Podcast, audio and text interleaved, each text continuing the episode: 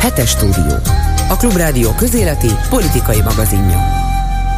Üdvözlöm Önöket a szerkesztő Csernyánszki Judit nevében is Najman Gábort hallják.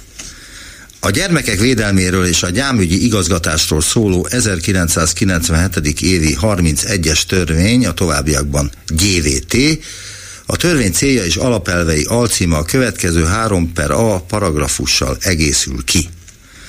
E törvényben foglalt célok és gyermeki jogok biztosítása érdekében tilos 18 éven aluliak számára pornográf, valamint olyan tartalmat elérhetővé tenni, amely a szexualitást öncélúan ábrázolja, illetve a születési nemnek megfelelő önazonosságtól való eltérést, a nem megváltoztatását, valamint a homoszexualitást népszerűsíti, jeleníti meg. Ezt a törvényt semmilyen Zsolt nyújtotta be 2021-ben, és a kormánypártok a baloldali jobbik támogatásával 157 igen és egy nem szavazat mellett fogadták el a pedofil ellenes törvénytervezetet. Az ellenzéki pártok többsége nem vett részt a zárószavazáson.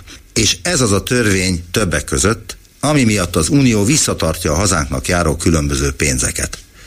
Brüsszelben azt mondják, hogy ez a törvény egyértelműen a homoszexuálisokat diszkriminálja, és alapvetően ellentétes az unió értékeivel, mert egy kisebbségi csoportot, amely törvényesen éli életét, diszkriminál. Keményen bírálta Javier Bettel luxemburgi miniszterelnök Orbán Viktor politikáját az Európai Parlament Strasburgi plenáris ülésén. A politikus, aki nyíltan vállalja homoszexualitását, különösen élesen fogalmazott a magyar gyermekvédelmi törvényel kapcsolatban is, saját tapasztalatait is belevéve a mondandójába.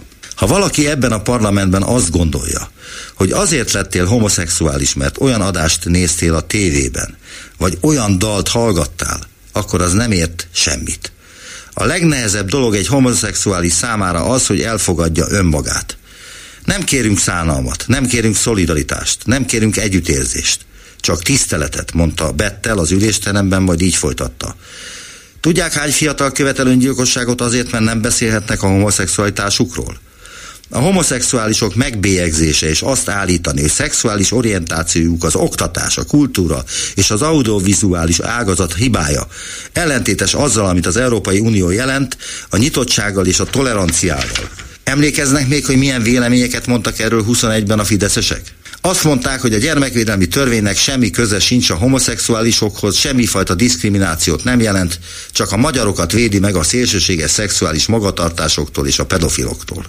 Erre most 2023. júliusában megbüntetnek egy kiadót, mert nem fóliázott be egy könyvet, amely két fiú szerelméről szól. Egyébként klasszikusokat is be kell majd fóliázni, mert találhatók bennük homoszexualitással kapcsolatos részek. Thomas Mann, Oscar Wilde, Shakespeare, Rambo, Kölcsei, Pilinszki, Faludi bizonyos alkotásait csak fóliásan láthatunk a könyvesboltokban ezek után. Egyébként én abban egyetértek a fideszesekkel, hogy a homoszexuálisok is veszélyesek lehetnek egy társadalomra. Ha úgy lopnak, mint a neresek, Orbánnal az élükön. Hetes stúdió. Azoknak, akiknek nem elég a hallgatás öröme. Najman Gábor köszönti Önöket, és a következő témákat ajánljuk a figyelmükbe Csernyánszki Judit szerkesztővel. Nem sikerül a törvény előírásainak megfelelően befóliázni a tiltott tartalmú könyveket, ezért sorra jönnek a büntetések. Mi történik? Ezt kérdezzük Gál Katalintól, a Magyar Könyvkiadók és Könyvterjesztők Egyesülésének elnökétől. A 2015-ös adatokhoz képest megduplázódott azok száma, akik a diktatúrát, mint az egyszemélyi vezetést elfogadhatónak tartják ma Magyarországon, állítja a Társadalomtudományi Kutatóközpont elemzője, Laj Viktória összeállítása. Elúztak az Erasmus pénzek, és úgy tűnik a kormányt nem izgatja több tízezer egyetemista külföldi tanulmányútja. Az összeszerelő országnak nincs szüksége képzett egyetemistákra. Brüsszelből kérdezzük Jávor Benedeket, a párbeszéd uniós lista vezetőjét. A svédek NATO ratifikálásának elhúzásával tartotta kontroll alatt a magyar kormánya július 1-ével véget ért soros svéd uniós elnökséget. Derül ki a honvédelmi tárca volt államtitkár helyettesével készített interjúból, aki megfenyegetné Ursula von der leyen is, és Mark Rutténak azt tanácsolja, nőként identifikálja magát. Csernánszki Judit interjúja. A műsor második felében megbeszéljük a hét legfontosabb eseményeit Bakaev Zoltánnal, a 24.hu újságírójával, Szele Tamással, külpolitikai újságíróval és természetesen Bolgár Györgyel. Ezt az órát szombat este 6-tól a Klubrádió YouTube csatornáján is megnézhetik. Hallgassanak, nézzenek minket. Önök a hetes stúdiót, a Klubrádió közéleti politikai magazinját hallják. 12 millió forint fogyasztóvédelmi bírságot szabott ki a fővárosi kormányhivatal a Lira könyvesbolt hálózat fenntartójára, olvasható egy csütörtöki MT-ben megjelent közleményben. Sára Botont főispán hivatalának közleménye szerint a vizsgálat megállapította, hogy az érintett könyvek homoszexualitást jelenítenek meg, ennek ellenére a gyermekeknek szóló ifjúsági irodalom körébe sorolt könyvek között helyezték ki azokat, és forgalmazásuk sem zárt csomagolásban történt. Itt van velünk Gál Katalin, a Magyar Könyvkiadók és Könyvterjesztők Egyesületének elnöke. Kezi csókolom, jó napot kívánok! Jó napot kívánok! Mit szól a hírhez? Ez a hír fejbevágott. Őszintén szólva, ezt megelőzte egy egy millió forintos büntetés, amit a Libri kapott még májusban egy Móra kiadványért, amit márciusban füleltek le, és májusra érett meg a, a bírság összege, ami már akkor, mint visszaeső kapta a Libri, mint úgy, hogy már volt neki egyszer egy olyan ügye ezzel a hivatallal, hogy valamelyik boltba talán nem működött tökéletesen a tűzoltó, poroltó valamelyike és ezért kaptak egy milliót. Ezek után azt tudtuk, hogy a Lírának még mielőtt hatályba lépett a törvény, volt dolga a fogyasztóvédelemmel is, ezen keresztül a kormányhivatallal, amikor is családos, szintén könyvet ki PC-ztek, talán a Szentendrei boltban, vagy egy fővárosiban is, és akkor két eljárás indult, ahol 250 ezer per könyvenkénti büntetést kaptak a fogyasztóvédelemtől, amit kifizettek, majd fellebeztek, és ezt, mivel még akkor nem volt hatályos ez a törvény, visszakapták a pénzüket.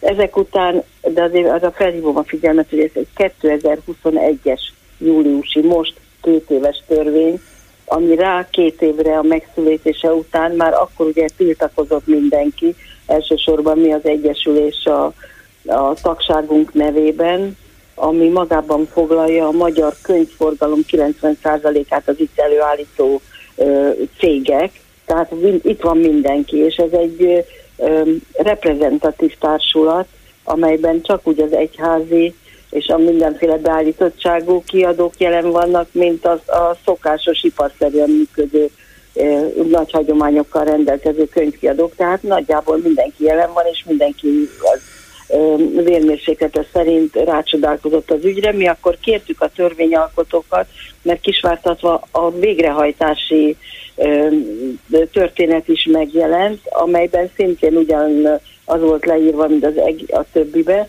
de volt benne egy kiegészítés, amiből látszott, hogy ez egy nem átgondoltan összerakott törvény, amiben... Hát ez egy törvényjavítás volt, a 97-es gyermekvédelmi törvénynek a de igen. megváltoztatása volt tulajdonképpen 2021-ben. Igen, de, de a végrehajtás, mindegyikhez tartozik egy végrehajtási passzus, igen. passzus, az külön, ez egy hónapra jelent meg, amiben van egy olyan, hogy 200 méterre azoktól a könyvesboltoktól, a könyvesboltokban nem lehet egyáltalán olyan típusú könyvet, tárgyat, stb. árulni, amely szokásos három, a, a, a született nemtől eltérő, a szexualitás öncélú ábrázolása és a, a homoszexualitást megjelenítő kifejező könyveket tartalmaz.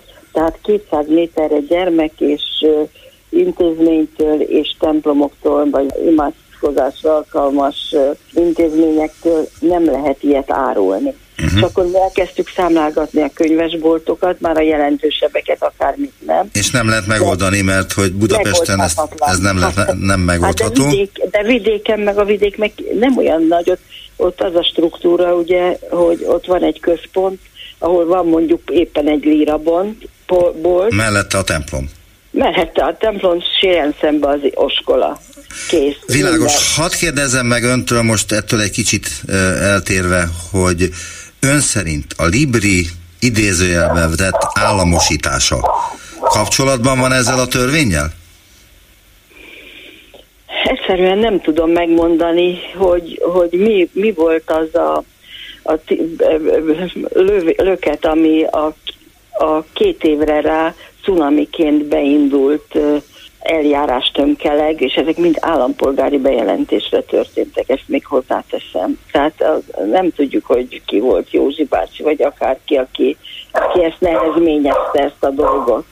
A nyári Krisztián, a Lira kreatív igazgatója úgy nyilatkozott erről az esetről, hát őket büntették meg 12 millióra, hogy minden rendelkezésünkre álló jogérvényesítési eszközt megpróbálunk igénybe venni a határozat ellen, ez valószínűleg a bírósági út lesz. Önök már, mint a Magyar Könyvkiadók és Könyvterjesztők Egyesülése, a líra mellé állnak a perben?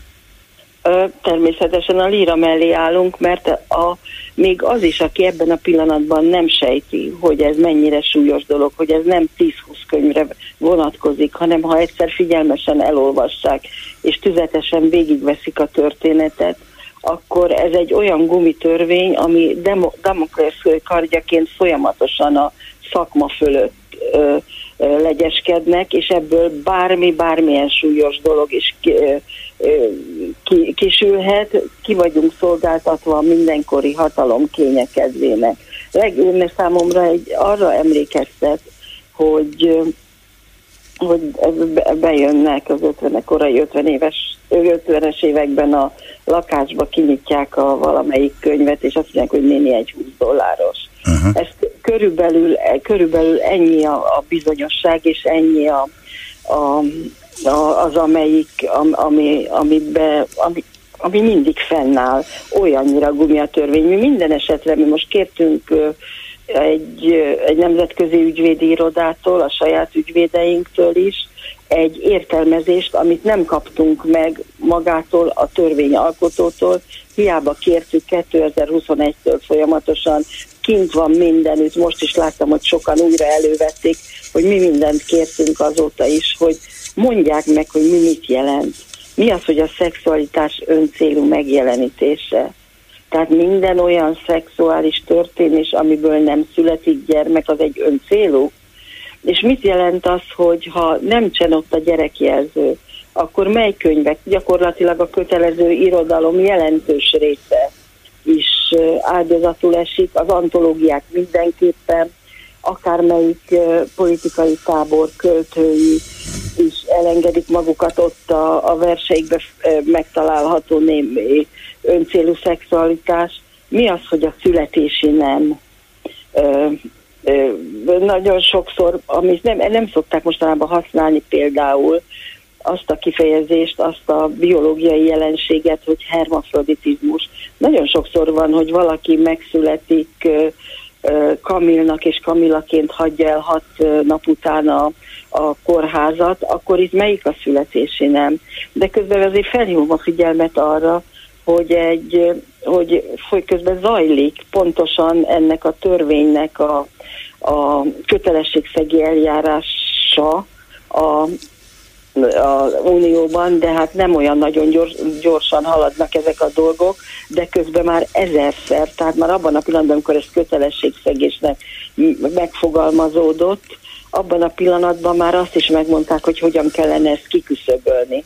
Erre most még jobban bele mélyülünk ebbe a történetbe, és még, jobb, még nagyobb a fenyegetettség.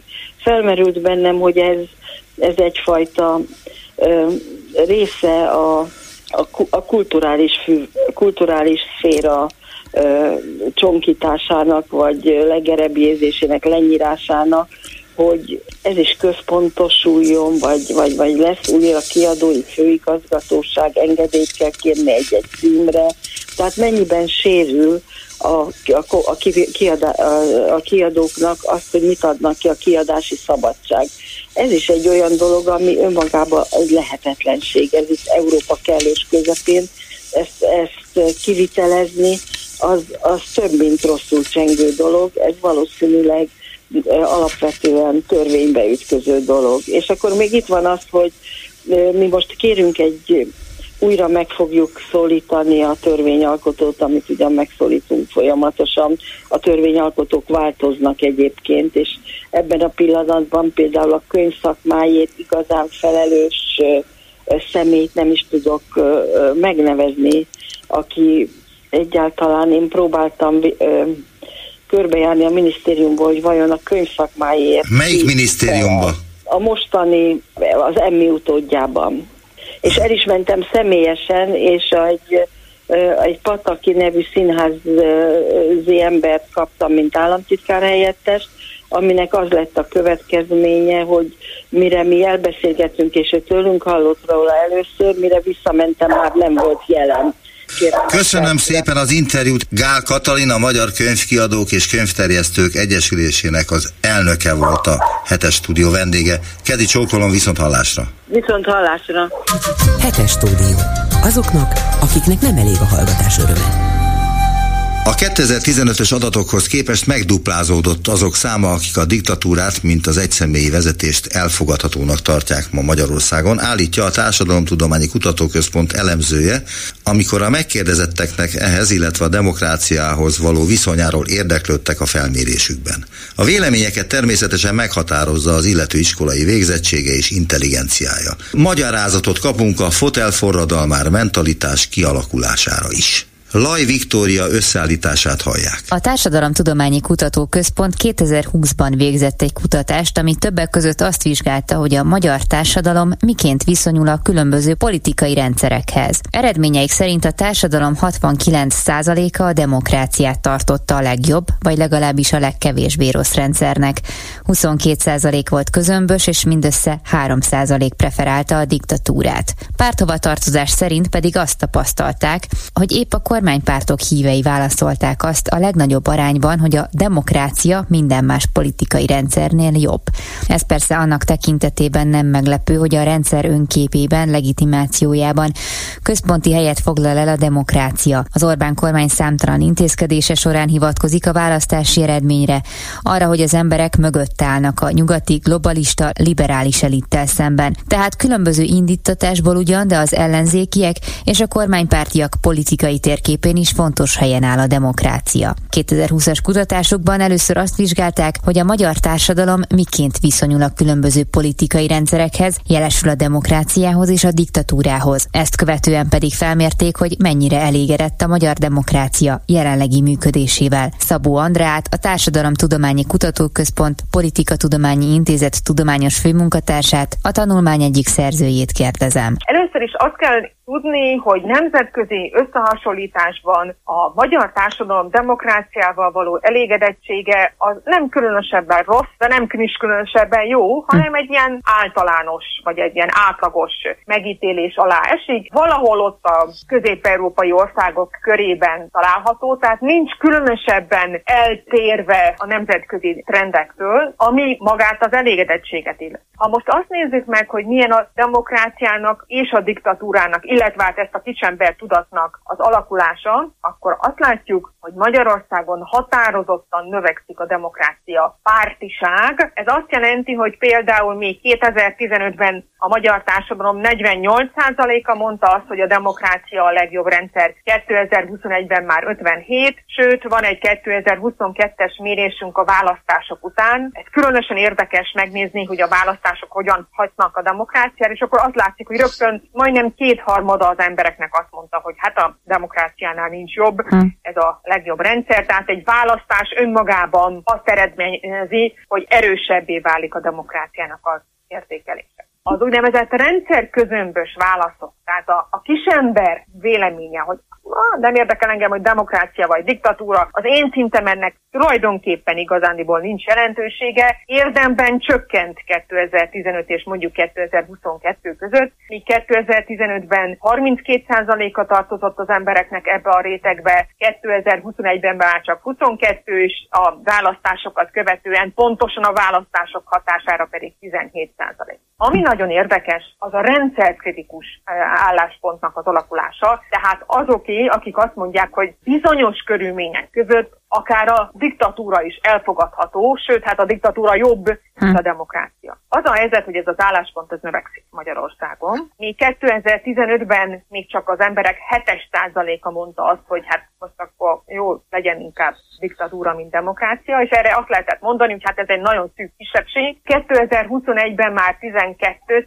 és a különösen érdekes a választások után nem függetlenül a választások eredményétől 2015-ös megduplázódott az a aránya már rendszerkritikusnak, vagyis demokrá- a demokráciával szemben a diktatúra támogatói, hiszen a társadalomnak egy jelentős része óriási csalódást jelentett a 2022-es választás, és ezért ezt ők úgy értelmezték, hogy lehetséges, hogy a, hogy a jelenlegi körülmények között ebben a helyzetben nincs más út, mint, mint ez az egy személyre épülő diktatórikus eljárás. Ha azt kérdezzük az emberektől, és a szintén a 2022-es választások utáni helyzetben készült adatfelvétel, ami skála, aminek az elején van a demokrácia, a, más a végén pedig ott van a diktatúra, és akkor azt kell mondani, hogy most akkor ez a létrán Magyarország éppen ebben a pillanatban hol helyezkedik el. Tehát Magyarországra, mint országra mennyire jellemző a demokrácia vagy a diktatúra, és a választások után a magyar társadalom több mint a fele azt mondta, hogy itt tulajdonképpen vagy teljes értékű, vagy, vagy inkább demokrácia van, és csak a társadalom 22%-a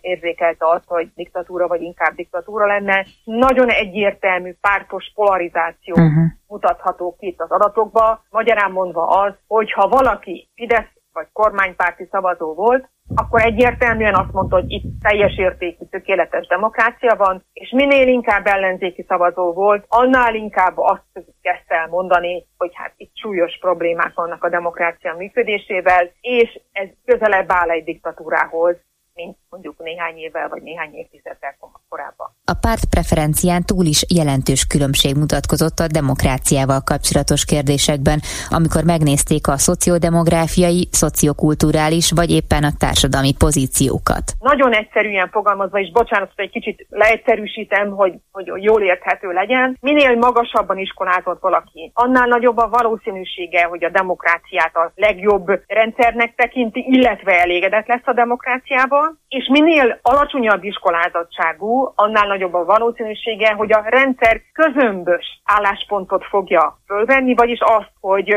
most akkor az én szintemen nincs jelentősége, hogy egy rendszer az demokrácia vagy diktatúra, mert én úgyis azt az életet élem bármelyikbe, ami. Ami nagyon érdekes, az a társadalmi osztálybesorolás, mert ezzel kapcsolatosan az látszik, hogy a felső társadalmi rétegek egyértelműen úgy érzik, hogy privilegizáltak, a felső és felső közép társadalmi rétegek. Ebben az értelemben ők nagyon is demokráciapártiak, és hm. nagyon is elégedettek a demokráciával, sőt növekvő mértékben elégedettek a demokráciával, és azt látjuk, hogy az alsóbb társadalmi osztályok vonatkozásában viszont az a jellegzetesség, egyértelmű jellegzetesség, hogy ők nem érzékelik határozottan, hogy nyertesei lennének az elmúlt 10-12 évnek, és ezért ez a bizonyos rendszer közömbös álláspont a legáltalánosabb körükben. Viszont itt, minthogyha egy picit az elmúlt időszakban lett volna egy elmozdulás, különösen az elmúlt négy-öt évben azok a juttatások, amelyek az alsó társadalmi rétegek irányába is megjelentek, minthogyha az ollót valamivel zárták volna a felső és az alsó társadalmi rétegek között, de a különbségtétel az továbbra is megvan. A magyar társadalomra jellemző a nagyon gyors kiábrándulás, akár a rendszerekből, akár a hatalmakból, vagy, vagy a rezsimekből, és a következménye az nem az, hogy akkor jó, akkor álljunk az élére, és akkor tegyünk Igen. valamit érte, hogy mégiscsak meglegyen a demokrácia, hanem akkor ez a fotel forradalmásság következik be, akkor elkezdünk otthon puffogni, és elfordulunk, elfordulunk a demokráciától. Politikai elidegenedés Magyarországon nagyon gyorsan bekövetkezik a különböző rendszerekkel szemben, és az elidegenedésnek egyértelműen egy passzivitás lesz a következménye, még hozzá Európában is egyedülálló jelentős mértékű passzivitás jöjjenek egy idén áprilisban végzett adatfelvétel eredményei. A 21 kutatóközpont adatai azt demonstrálják, hogy az emberek jelentős többsége észleli a demokrácia hiányát, és mentes a rendszer demokratikusságával kapcsolatos illúzióktól. Kérdésfeltevéstől függően egyötöd, egyharmad gondolja úgy, hogy Magyarországon demokrácia van, a társadalom fele szerint viszont nincs demokrácia. Kedden a megbeszéljük vendége Róna Dániel volt a 21 kutatóközpont igazgatója, akit Bolgár György először arról kérdezett, ha a társadalom fele szerint nincs demokrácia, és egy relatív többség a maffia állam kifejezést tartja a legtalálóbbnak a rendszer leírására, akkor vajon mitől van ekkora támogatottsága a kormánynak? A kormánypárti szavazók egy része is kritikus e tekintetben a fidesz Maga is úgy érzi, hogy itt nem teljesen van demokrácia, vagy egyáltalán nincs. Ez a kormánypártiaknak nagyjából a egyötödére vonatkozik. Fidesz szavazókat nem úgy kell elképzelni, hogy mindenben egyetértenek a Fidesz-szel. Csak nyilván fontos dolgokban igen, illetve egy részük meg úgy látja, hogy egyszerűen nincs jobb alternatíva. A másik, hogy ha lenne egy olyan párt, amelyik az összes választót összefogja, amelyik itt diktatúrát lát, amelyik kritikus a fidesz akkor az nyerhetne. De ugye itt azok, akik azt gondolják, hogy inkább diktatúra van Magyarországon, mint demokrácia, azok rengeteg párt között osztanak meg. A Mi Hazánk szavazói, a Kétfarkú Kutyapárt szavazói és az hatpárti ellenzéknek a szavazói. A diktatúra nyílt kimondásától 42%-a a válaszadóknak egyáltalán nem riadt vissza. Annak ellenére, hogy ez a kifejezés nem vetődik fel egyértelműen a nyilvánosságban, de még az ellenzéki médiában sem, hiszen mindenki igyekszik finomítani rajta. Tehát ők csak a demokrácia diktatúra összevetésben azt gondolták, hogy a diktatúra, azt gondolhatták, hogy a diktatúra jobban leírja a helyzetet, szóval ez a egyik fele. A másik felvetésnek, hogy az ellenzéki pártok ezt nem mondják, ezt, ezt magunk is megemlítettük a, a tanulmányban, hogy az ellenzéki választók, tehát nem csak az ellenzékiek, hanem még a bizonytalan választók is sokkal határozottabbak, ha úgy tetszik bátrabbak ebben a kérdésben, kevésbé finomkodnak az elnevezésekkel, míg az ellenzéki pártok azzal is adósak az ellenzéki szavazóknak, hogy elnevezzék a rendszert, és következetesen úgy hívják, hogy elnevezzék saját magukat, mint a rendszerrel szemben állókat. És vajon milyen tendenciát látni az elmúlt években? Mennyire változtattuk meg a gondolkodásunkat arról, hogy milyen rendszer működik itt? 2012-ben volt a European Social Survey felmérés, és akkor még a többség azt gondolta, hogy itt a választások szabadok és tisztességesek, és ugyan már akkor is voltak olyanok, akik szkeptikusak e- voltak ezzel kapcsolatban, de ez egy, egy kisebbség volt. Viszont a utóbbi időben, tehát 2023-ban ebből a kisebbségből többség lett, és ma már a többség kétségbe vonja, hogy a, szabad, a választások szabadok és tisztességesek lettek volna. Amióta a rendszer kiépült, azóta picit magasabb azok aránya, akik inkább diktatórikus jelzőkkel írnák le a rendszert, mint demokráciával, és ez picit nőtt 2017 óta, de jelentős különbség már 2017 és 2023 között nem volt, csak néhány százalékpont. 2012-höz képest volt jelentős különbség, de ez logikus is, mert a 2010-es választásra lehetett akkor visszaemlékezni, és az még ugye egy, egy teljesen más rendszer volt. Önök a hetes stúdiót, a Klubrádió közéleti politikai magazinját hallják. Csütörtökön hozta nyilvánosságra a győztes Erasmus pályázatokat a Tempus alapítvány, de a kormány fütyül az uniós elvárásokra. Vajon mi lesz ennek a vége? Itt van velünk Gábor Benedek, korábbi uniós parlamenti képviselő, jelenleg a párbeszéd uniós összekötője. Jó napot kívánok! Jó napot kívánok, üdvözlöm a hallgatókat! Tehát mi lesz a vége ennek az Erasmusos dolognak, amelyről úgy tűnik innen Magyarországról, hogy a magyar diákok és kutatók azok ki vannak zárva belőle? Ez teljes mértékben a magyar kormányon múlik. Világosak hónapok, sőt több mint fél éve, hogy milyen elvárásokat kell teljesíteni a magyar kormánynak ahhoz, hogy az Erasmus és ami legalább ilyen fontos a Horizont Európa programban a magyar felsőoktatási intézmények részt tudjanak venni. Ilyen alapítványi formában működtetett egyetemek kuratóriumaiban helyet foglaló politikusok azok, akik csípik az unió szemét, azt mondják, hogy ez összeférhetetlenség, hiszen ezek a politikusok egyfelől döntenek is ezekben a kérdésekben politikusként, kormánytagként esetenként, másfelől pedig az egyetemek kuratóriumainak a tagjaként részesülnek is ezekből a jutatásokból, tehát azt mondják, hogy ez a rendszer így nem tartható fenn, el kell távolítani ezeket a politikai szereplőket a kuratóriumokból ha ezt a kormány teljesíti, abban a pillanatban ez a felfüggesztés megszűnik, és e, lehetősége lesz a magyar diákoknak arra, hogy az Erasmus, nem csak a diákoknak, hanem az oktatóknak is, hogy az Erasmus program keretében e, csereprogramokban külföldi felsőoktatási intézményekbe látogathassanak, illetve a, a Horizont Európa e, program keretében pedig a magyar kutatóhelyek egyetemek az uniós kutatásfejlesztési pályázatokra be tudjanak adni, vagy konzultálni konzorciumok részeként, vagy konzorciumok vezetőjeként be tudjanak adni pályázatokat. közalapítványi működési kuratóriumokban fideszes politikusok ültek, kiválasztásuk nem szakmai alapon történt, ezt mindenki tudja, de egy ideig úgy volt, hogy a kormány visszahívja és visszahívott egy sor politikai kinevezettet. Most mégis padhelyzet alakult ki, mert hogy még mindig vissza kéne hívni politikusokat a megmaradt, a nem visszahívott kuratóriumokból, vagy most éppen mi a probléma? Nem rendezték maradéktalanul ezt a e, problémát, vagy ezt a kérdést, tehát továbbra is vannak e, politikai szereplőnek minősülő tagok a kuratóriumokban, illetve maga a szabályozás módosítása nem történt meg a, a bizottság elvárásainak megfelelően.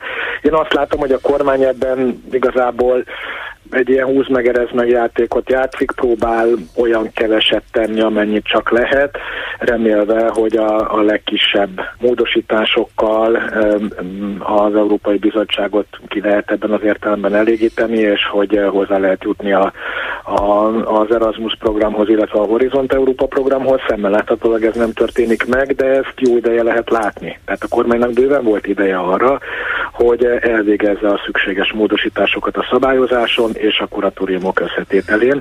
Az, hogy ezt nem teszi, ez annak a bizonyítéka, hogy a kormányt egyetlen semmilyen szinten nem érdekli, hogy a magyar egyetemisták, illetve a felsőoktatási intézmények hozzáférnek-e az Erasmus, illetve a Horizon programnak a, a forrásaihoz és lehetőségeihez.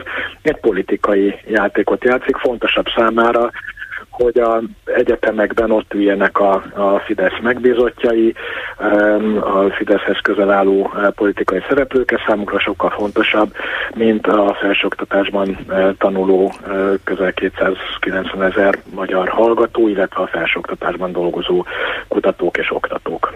Azt ígérte Orbán Viktor, hogy emiatt a magyar diákok nem szenvednek hiányt, mert a magyar állam kipótolja a költségeket, és ugyanúgy mehetnek külföldi egyetemekre ösztöndíjasnak, mint eddig. Ebből mi az igazság? Egyrészt az Erasmus program nem csak a pénzről szól. Tehát a, ahhoz, hogy egy magyar hallgató egy külföldi egyetemre elmehessen hosszabb, rövidebb időre, részképzésre, vagy egy-egy fél évet ott végezzen el, vagy bármilyen csereprogram részeként, ahhoz egy megállapodásokra van szükség az egyetemek között, hogy ez struktúrált szervezet keretek között meg tudja valósulni. Az, hogy a magyar kormány esetleg ehhez költségvetési forrásokat nyújtana, hogy az ott tartózkodásuk költségeihez hozzájáruljon, az nem pótolja azt a keretrendszert, amit a, az Erasmus működtet, ami egy nagyon flott és jól működő és évtizedek óta bevált keretrendszer a hallgatók fogadására, tehát mindenképpen sokkal nehezebbé, bonyolultabbá válna a külföldi egyetemekre való látogatás ehhez, de őszintén szólva engedje meg, hogy én ebben ne nagyon higgyek, tehát a magyar kormány mindent ígér, aminek a, a töredékét sem tartja be. Emlékszünk, volt itt szó már a magánnyugdíjpénztárak lenyúlásakor is a, a névre szóló egyéni nyugdíjszámlákról, abból is ugye emlékszünk, hogy, hogy mennyi e, valósult meg. Én szerintem itt ez egy puszta e, ígéret, e, amivel megpróbálja a, a, a kormány és a, a miniszterelnök nyakába szakadt szégyent egy picit valahogy tompítani az, hogy de majd mi fizetünk. Ebben én nem hiszek, hogy ez meg fog valósulni, már csak azért sem, mert a magyar költségvetés egészen katasztrofális helyzetben van, tehát én nem hiszem, hogy, hogy itt szabad források lennének arra, hogy a e, ilyen célokra elkülönítsenek és fordítsanak forrásokat. Tudva, hogy a kormány és a miniszterelnök számára a felsőoktatás, különösen a felsőoktatásban a nemzetközi csereprogramok semmiféle jelentőséggel, fontossággal nem bírnak. Ezt bizonyítja az is, hogy eh, több mint fél éve nem képesek dőlőre jutni eh, ebben az ügyben az Európai Bizottsággal, nem képesek a legegyszerűbb és legelemibb elvárásokat sem teljesíteni. Nyilvánvalóan eh, egyáltalán nem érdekli őket, hogy mi történik a, a, a magyar egyetemistákkal. Én megkockáztatom, hogy még az is benne van, hogy minek is rohangáljanak a magyar egyetemisták szanaszét Európában, csak olyasmiket tanulhatnak el, meg olyanokat láthatnak, amik amik aláássák a, a hazai rezsimnek a, az öntöménezését, tehát szerintem kifejezetten politikailag ellen érdekelt a kormányzat és a miniszterelnök abban, hogy itt világlátott, tapasztalt, a magyar viszonyokat a nemzetközi viszonyokkal összehasonlítani képes értelmiséget neveljünk a, az egyetemeken. Tehát ilyen értelemben politikailag szerintem a, a miniszterelnök számára kifejezett cél, hogy minél kevésbé tudjanak a nemzetközi csereprogramokban forogni a magyar diákok. Nem vagyunk elmaradva, aláírtunk minden olyan megállapodást, ami szükséges ahhoz, hogy ne veszítsünk pénzt, folynak a tárgyalások, mondta Navracsis Tibor a Telexnek. Ön hogyan értelmezi Navracsis miniszter szavait, amelyeket egy, egy napja mondott? Navracsis Tibor szerint már az elmúlt egy évben körülbelül ötször megérkeztek az uniós források, ehhez képest valószínűleg idén semmilyen kifizetése nem fog már sor kerülni. Tehát én, hogy mondjam, illő forráskritikával illetném Navracsis Tibor megnyilatkozását.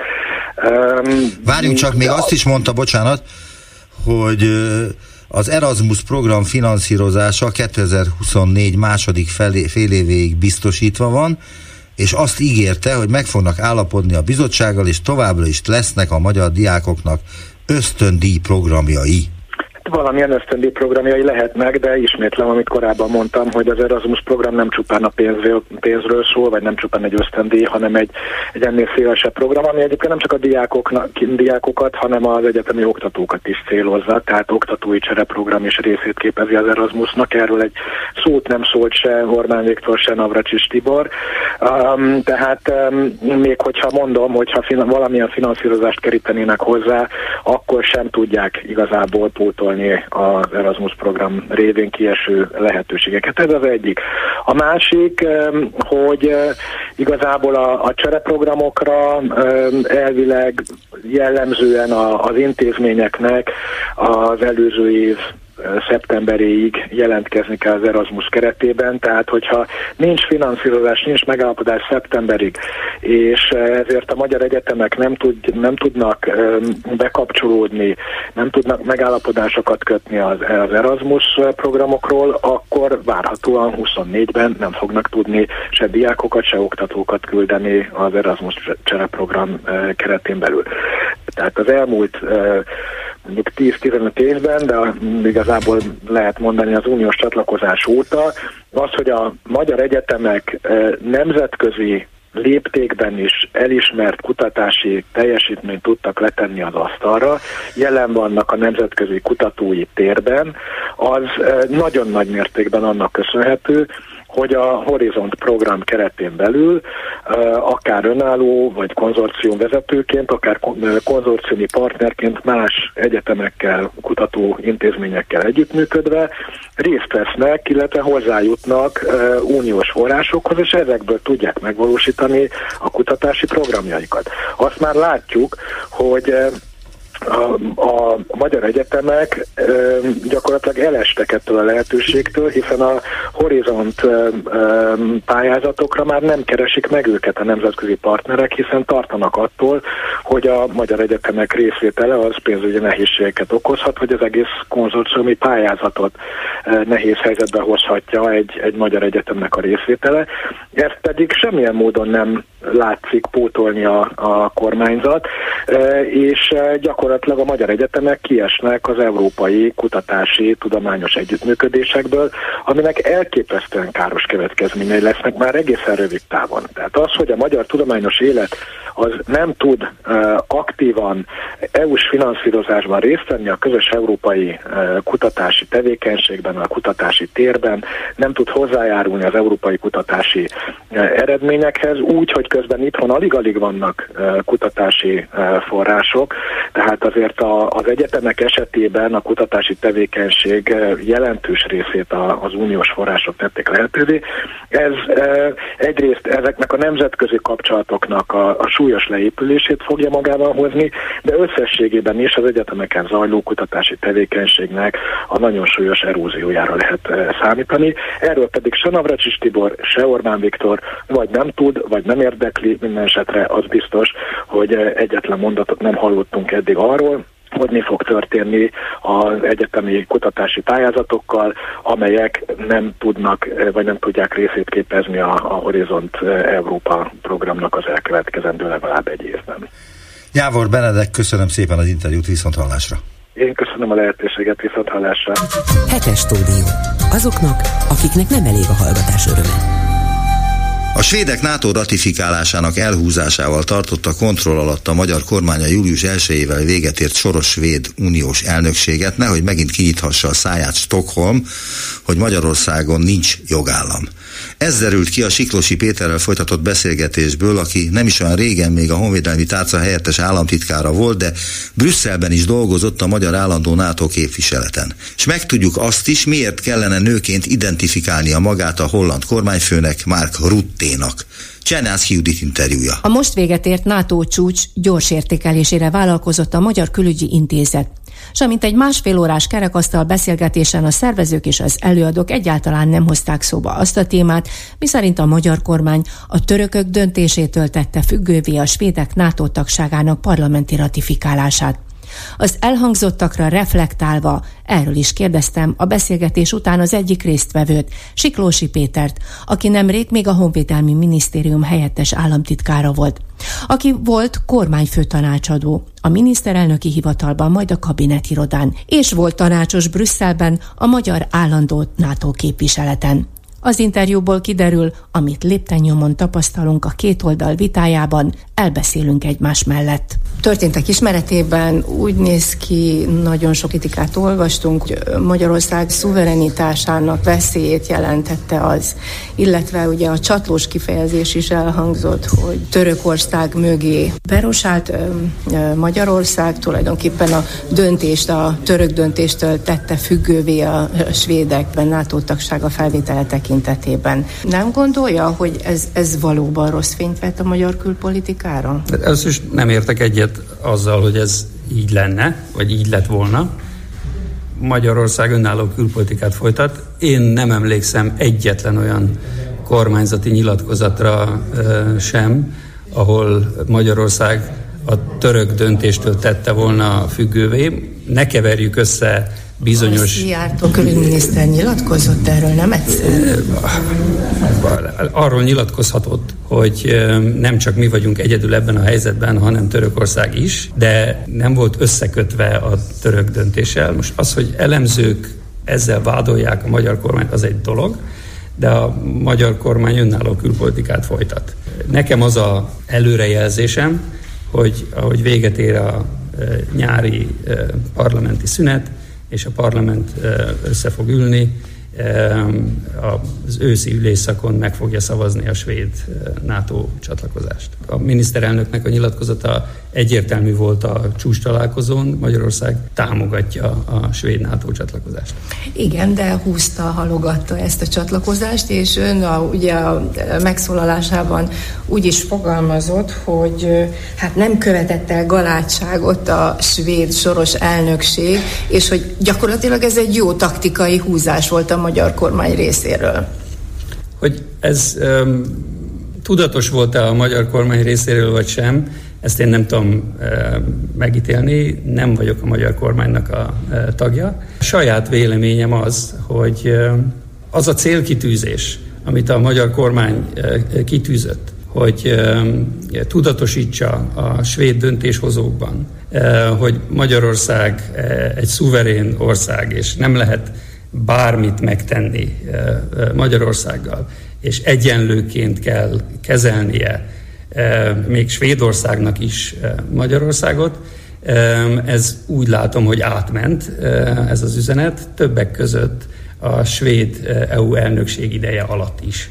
Igen, de hát ugye a problémák elég világosak, noha a magyar kormány hivatalosan ugye nem, indokolt. Milyen problémákra gondol? Jogállami problémák, ami ugye a háttér információk szerint, hát, ez volt alapvetően az oka a svédek. Ön, ön szerint meg sokak szerint a liberális oldalon valójában nincsen gond a magyar jogállamisággal.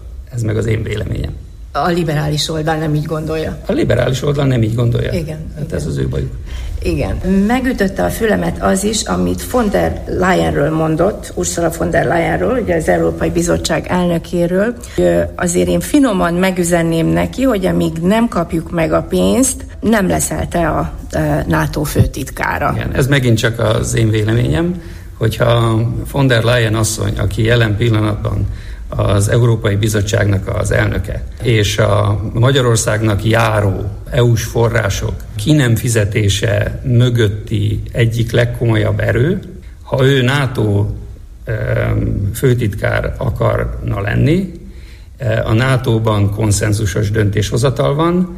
Megint hozzáteszem, hogy én nem vagyok a magyar kormány tagja, de ha az lennék, akkor én mindenképpen megüzenném neki, hogy amíg nem kapjuk meg, ami nekünk jár, addig ő nem lesz NATO főtitkár. Igen, de az, hogy jár vagy nem jár, ugye ez a kérdés. Ugye ez, ez nem kérdés, vitatott. szerintem. Ez nem kérdés. Ez, ezek a pénzek járnak Magyarországnak. Járnak, hogyha a jogállami feltételek teljesülnek. De mi teljesítjük, mi teljesítjük a jogállami feltételeket. Hát a 27 szuper mérföldkör azt mondják, hogy ez nem sikerült. A politikai alapon, a politikai ellenfeleink, akik nem tudják elviselni, hogy Magyarországon eh, negyedszerre is egy konzervatív kormányt választott meg a nép, Eh, és szeretnék. Én nem eh, hiszem, hogy ez van e mögött. Szerintem meg ez Szerintem van. mindenki egyelően szeretne élni, egyenlő jogokkal, eh, kiváltságokkal. Magyarországon ami, ez jobban teljesül, mint a, leg, mint a legtöbb nyugat-európai országban. De akkor ez megint egy ilyen zsarolási pozíció, amit a magyar kormány folyamatosan használ, amikor Nem, úgy érzi, hogy európai, üres a kassa. Az Európai Unió uh, zsarolja Magyarországot, hogy amíg nem változtok meg úgy, ahogy mi szeretnénk, mi liberálisok,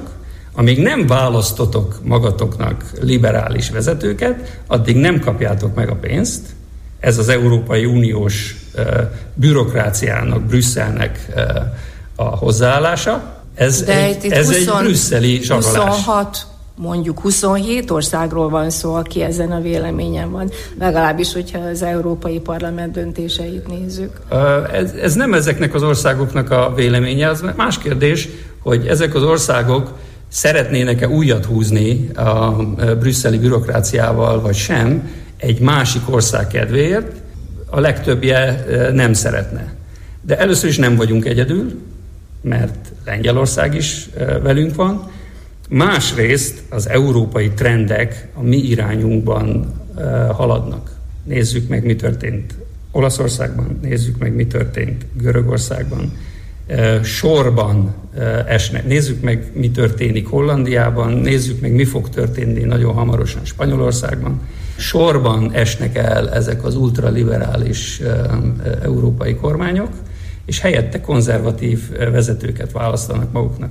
Európában trend fordulat, folyik jelenleg. Uh-huh. Meglepett az a kijelentése is, amikor a holland miniszterelnökről beszélt, aki ugye most lemondott, Mark Ruttéről, hogy egy baj van vele, hogy férfi. Itt is arról beszélt ugye, hogy lehetne NATO főtitkár. Két baj van vele egyébként, tehát pontosabban még, még több is, mint kettő, de két nagy baj van vele.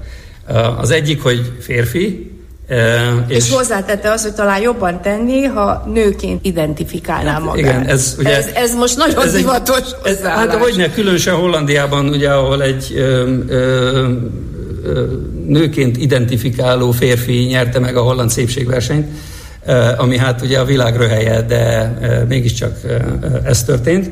Tehát Hollandiában nem lenne kirívó eset, hogyha egy férfi miniszterelnök nőként identifikálna. De viccet félre. Igen, ez egy olyan gúnyos, bántó kifejezés volt, vagy megjegyzés. Hát Igen. akkor gúnyos voltam és bántó. Sorry. Tehetem, mert nem vagyok pozícióban. Magánember vagyok. Világos.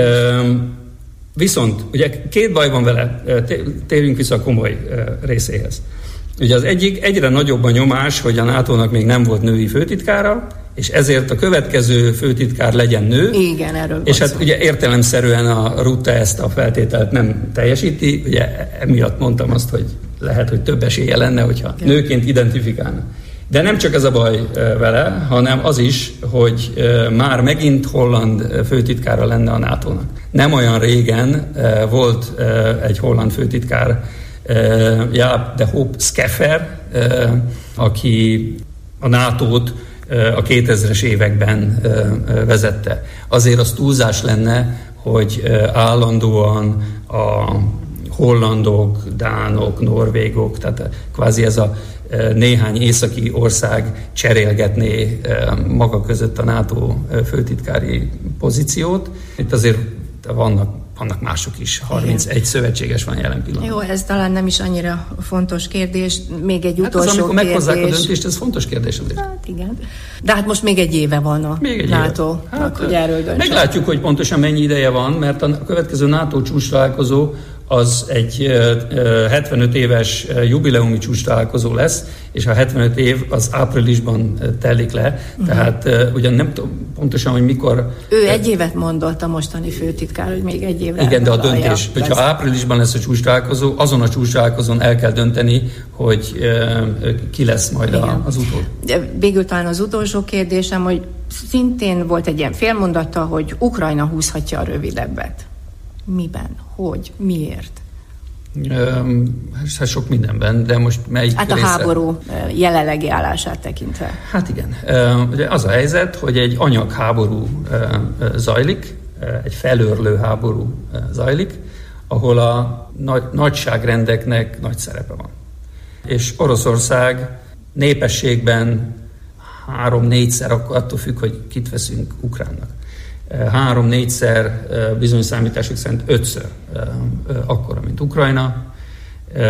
Az orosz hadsereg sokkal nagyobb, sokkal több tartaléka van, mint Ukrajnának. Tehát a számok azt mutatják, hogy nagy valószínűséggel Ukrajnának hamarabb fogynak el a tartalékai. Tehát hiába elmögötte a NATO.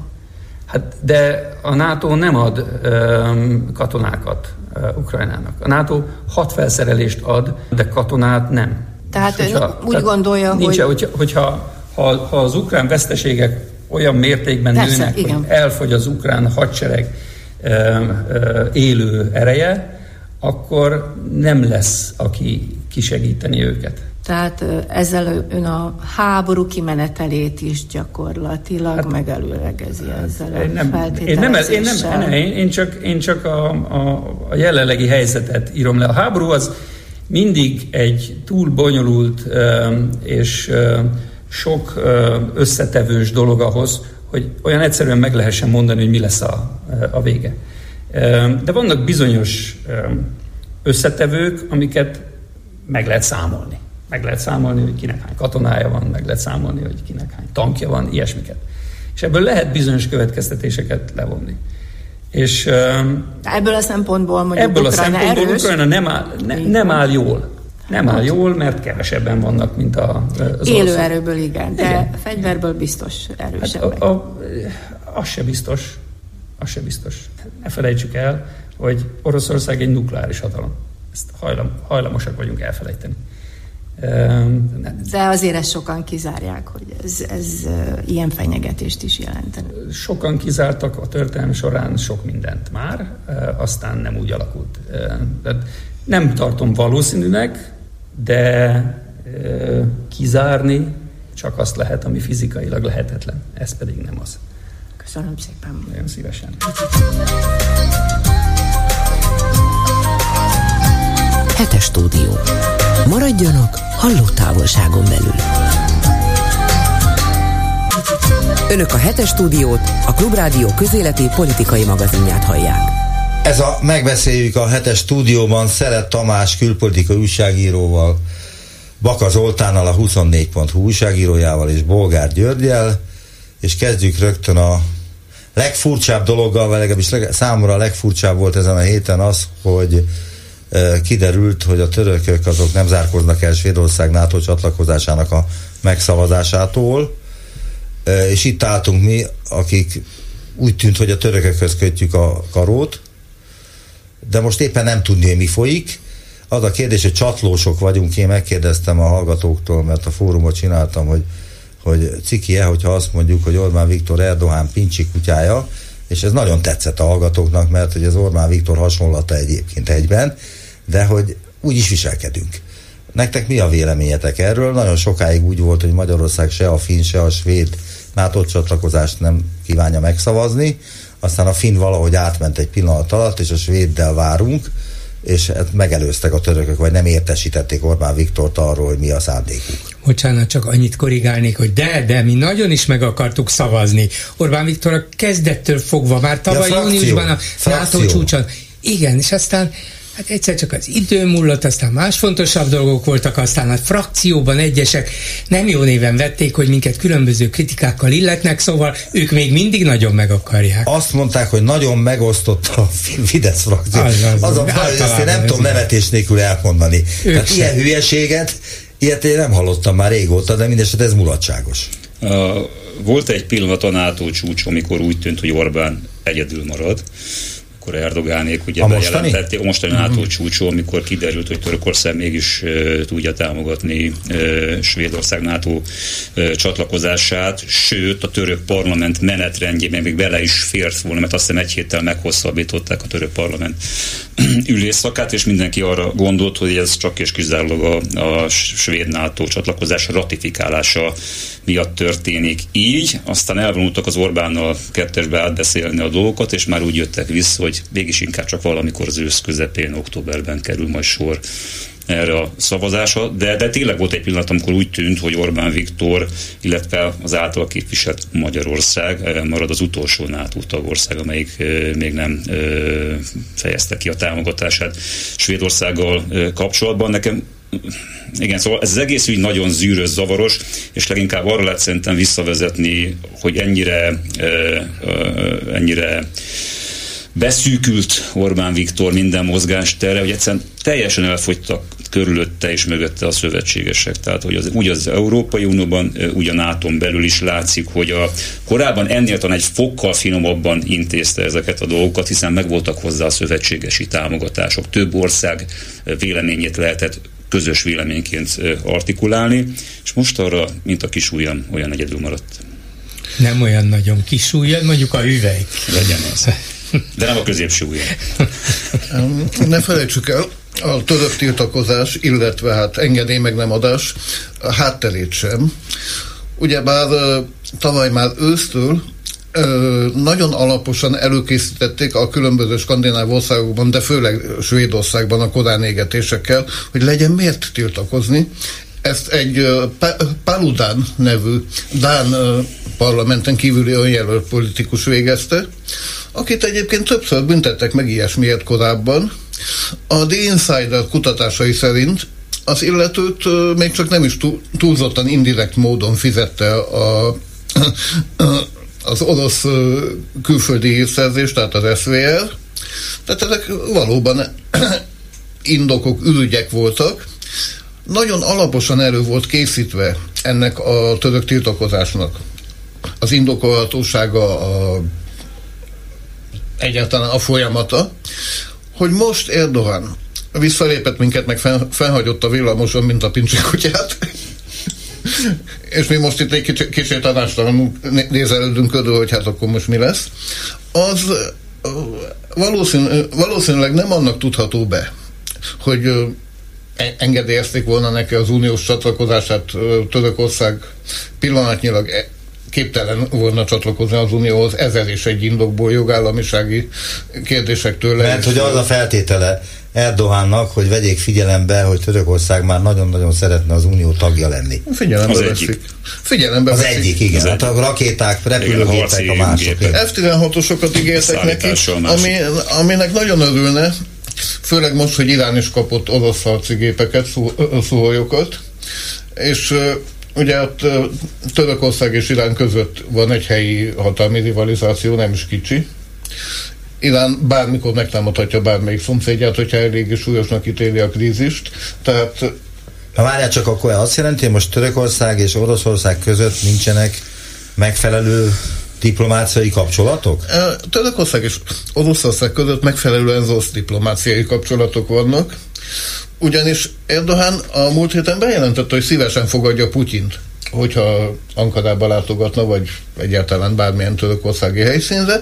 Ezek után engedte haza az, az, Azov, az Azosztár védőit, Mármint Ukrajnába. Ukrajnába, igen, méghozzá Zelenszky kísérletében. Mindezek után még tett néhány meglehetősen barátságtalan gesztus. Például közölte, hogy ha a gabonaszállítmányokat az oroszok nem biztosítják a továbbiakban, akkor török hadihajó fogják biztosítani. Tehát akkor innentől kezdve ö, már csak egy dolog maradt, az, hogy tegnap előtt, vagy talán tegnap a, a Kreml megözente, hogy megtisztelő, hogy szívesen látja Putyint, annak ellenére, hogy a Törökország NATO tagállam, és annak ellenére, hogy nemzetközi elfogadó parancs van kiadva Putyin ellen. Ez nagyon megtisztelő, de Putyin nem szándékozik Ankarába utazni. Most akkor ez mennyire veszélyes ránk nézve, vagy a világra nézve? Ránk nézve körülbelül semmennyire, a világra nézve olyan szempontból az, hogy adott esetben egy magát sarokba szorítottnak érző Oroszország. Talán ostobább és kapkodóbb lépésekre képes, mint, mint hogyha úgy tudná, hogy legalább egy vagy két komolyabb szövetségese van, akire számíthat, akár gazdaságilag, akár bármilyen szempontból. Ugyanakkor hát a magyar külpolitika szempont, külpolitikát erősen befolyásolni fogja, mert most itt el kell dönteni, hogy kit szeretünk. Törökországot ült tanácsot, vagy a Kremlt, és most már Kremlnek lassan Pekingen kívül nincs barátja, Peking is eléggé, eléggé nem szeretem, barátságban van vele. Tehát az a képlet, ami eddig fennállt, hogy, körül, hogy ö, erősebb autokráciákkal jóban vagyunk, és ezen kívül jóban vagyunk muszájból, vagy legalábbis úgy teszünk, mintha jóban lennénk az Unióval és az Egyesült Államokkal, ez borulni fog. Minden esetre az biztos, hogy Orbán helyében azért nem lennék olyan biztos abban, amit Erdoğan például neki ígér. Ugye egyik nap ezt mondja, a másik nap azt csinálja, a harmadik nap emeszt, és hát nála a szeszélyesebb, kiszámíthatatlanabb, bizonyos értelemben megbízhatatlanabb politikus kevés van, és mögötte azért van egy viszonylag erős Törökország. Az egy 85, lassan 90 milliós európai hatalomerős hadsereggel, stratégiai fontosságú helyen, tehát nem mindegy, hogy éppen a törökök mit csinálnak, kinek tartanak be, kivel üzletelnek, persze ki akarták ezt mindig használni, lehetőleg mindenkivel üzletelni, NATO tagja vagyunk, Amerika szövetségese, de azért az oroszokkal vagyunk jóba. Orbán megpróbálja ezt kicsiben eljátszani, csak hogy mi nem vagyunk Törökország, tegyük hozzá.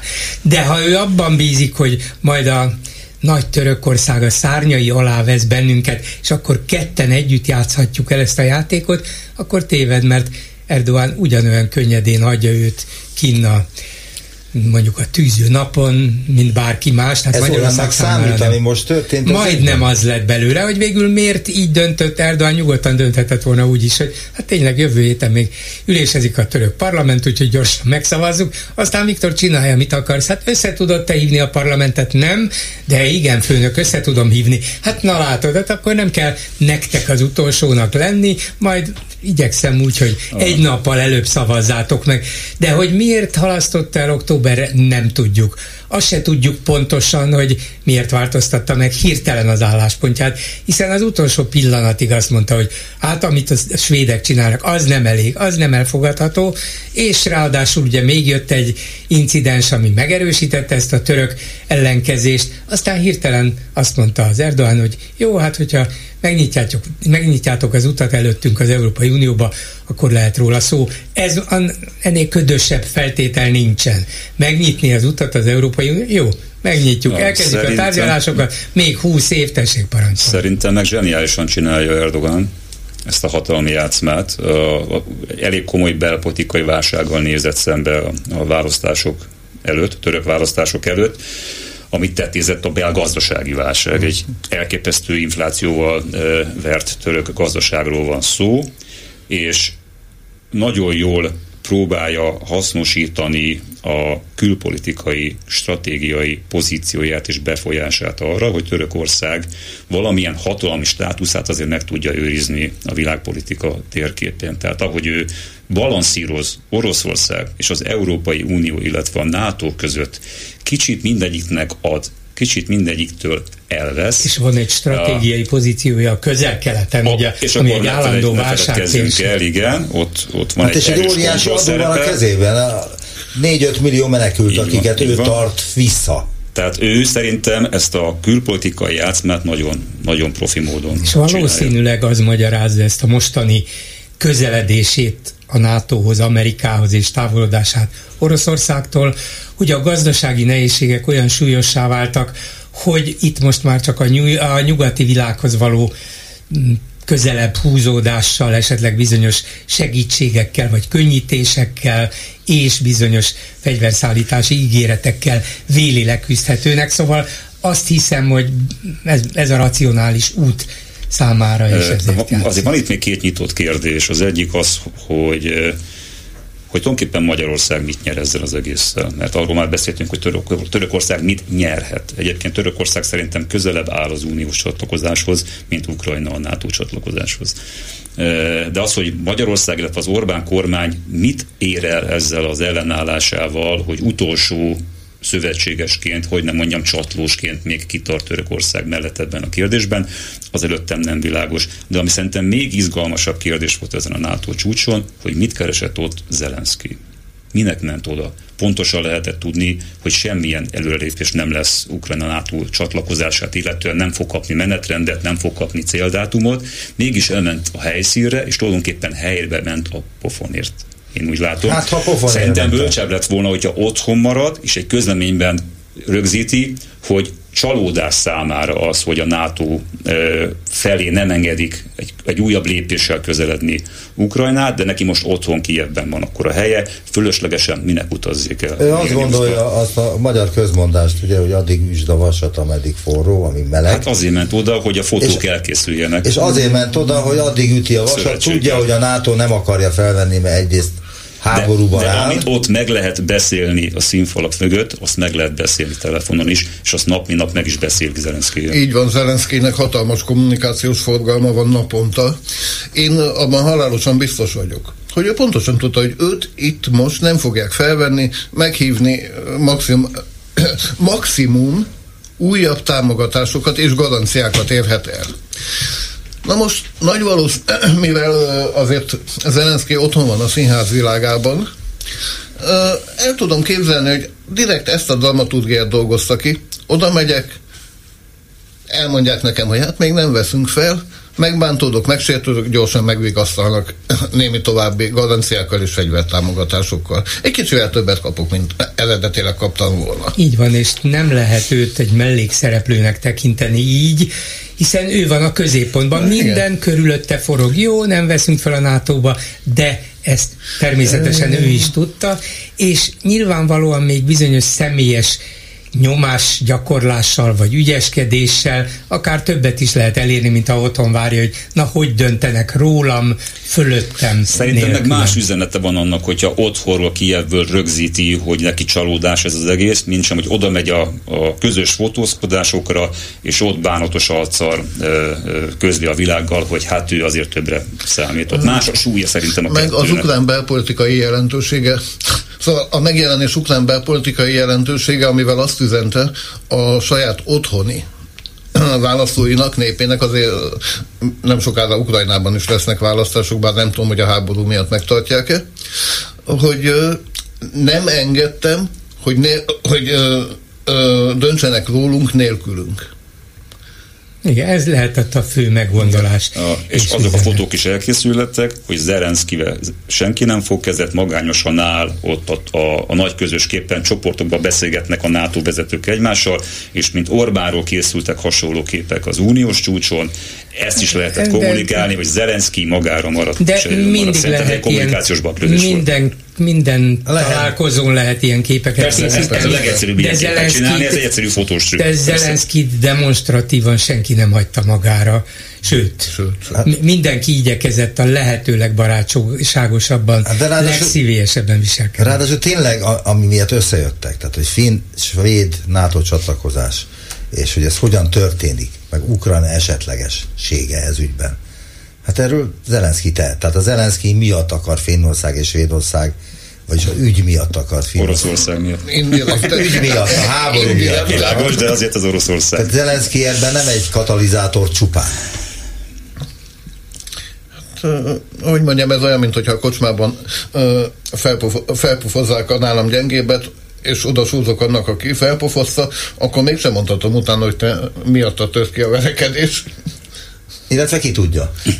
Jelen pillanatban az oroszok Ukrajnára mutogatnak minden szempontból, hogy ő miattuk kelet muszáj volt bevonulni, mert annyira náci, fasiszta jellegű volt a kormányzat, meg minden, hogy ezt nem lehetett bírni, vagy hagyni, és ennek vannak uh, szimpatizánsai, Olyan. itt Magyarországon is, Olyan. ugye?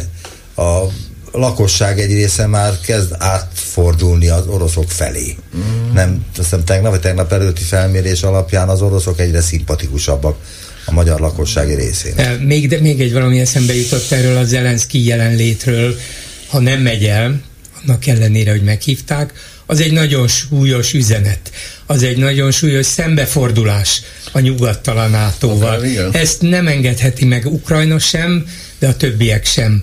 És a másik, ami lehet, hogy ugyanennyire fontos, de nehezebb azért ezt mm, pontosan követni, de egy ilyen nagy nemzetközi találkozón minden gesztusnak is, nem csak a közös záró közleménynek, minden apró gesztusnak van jelentősége.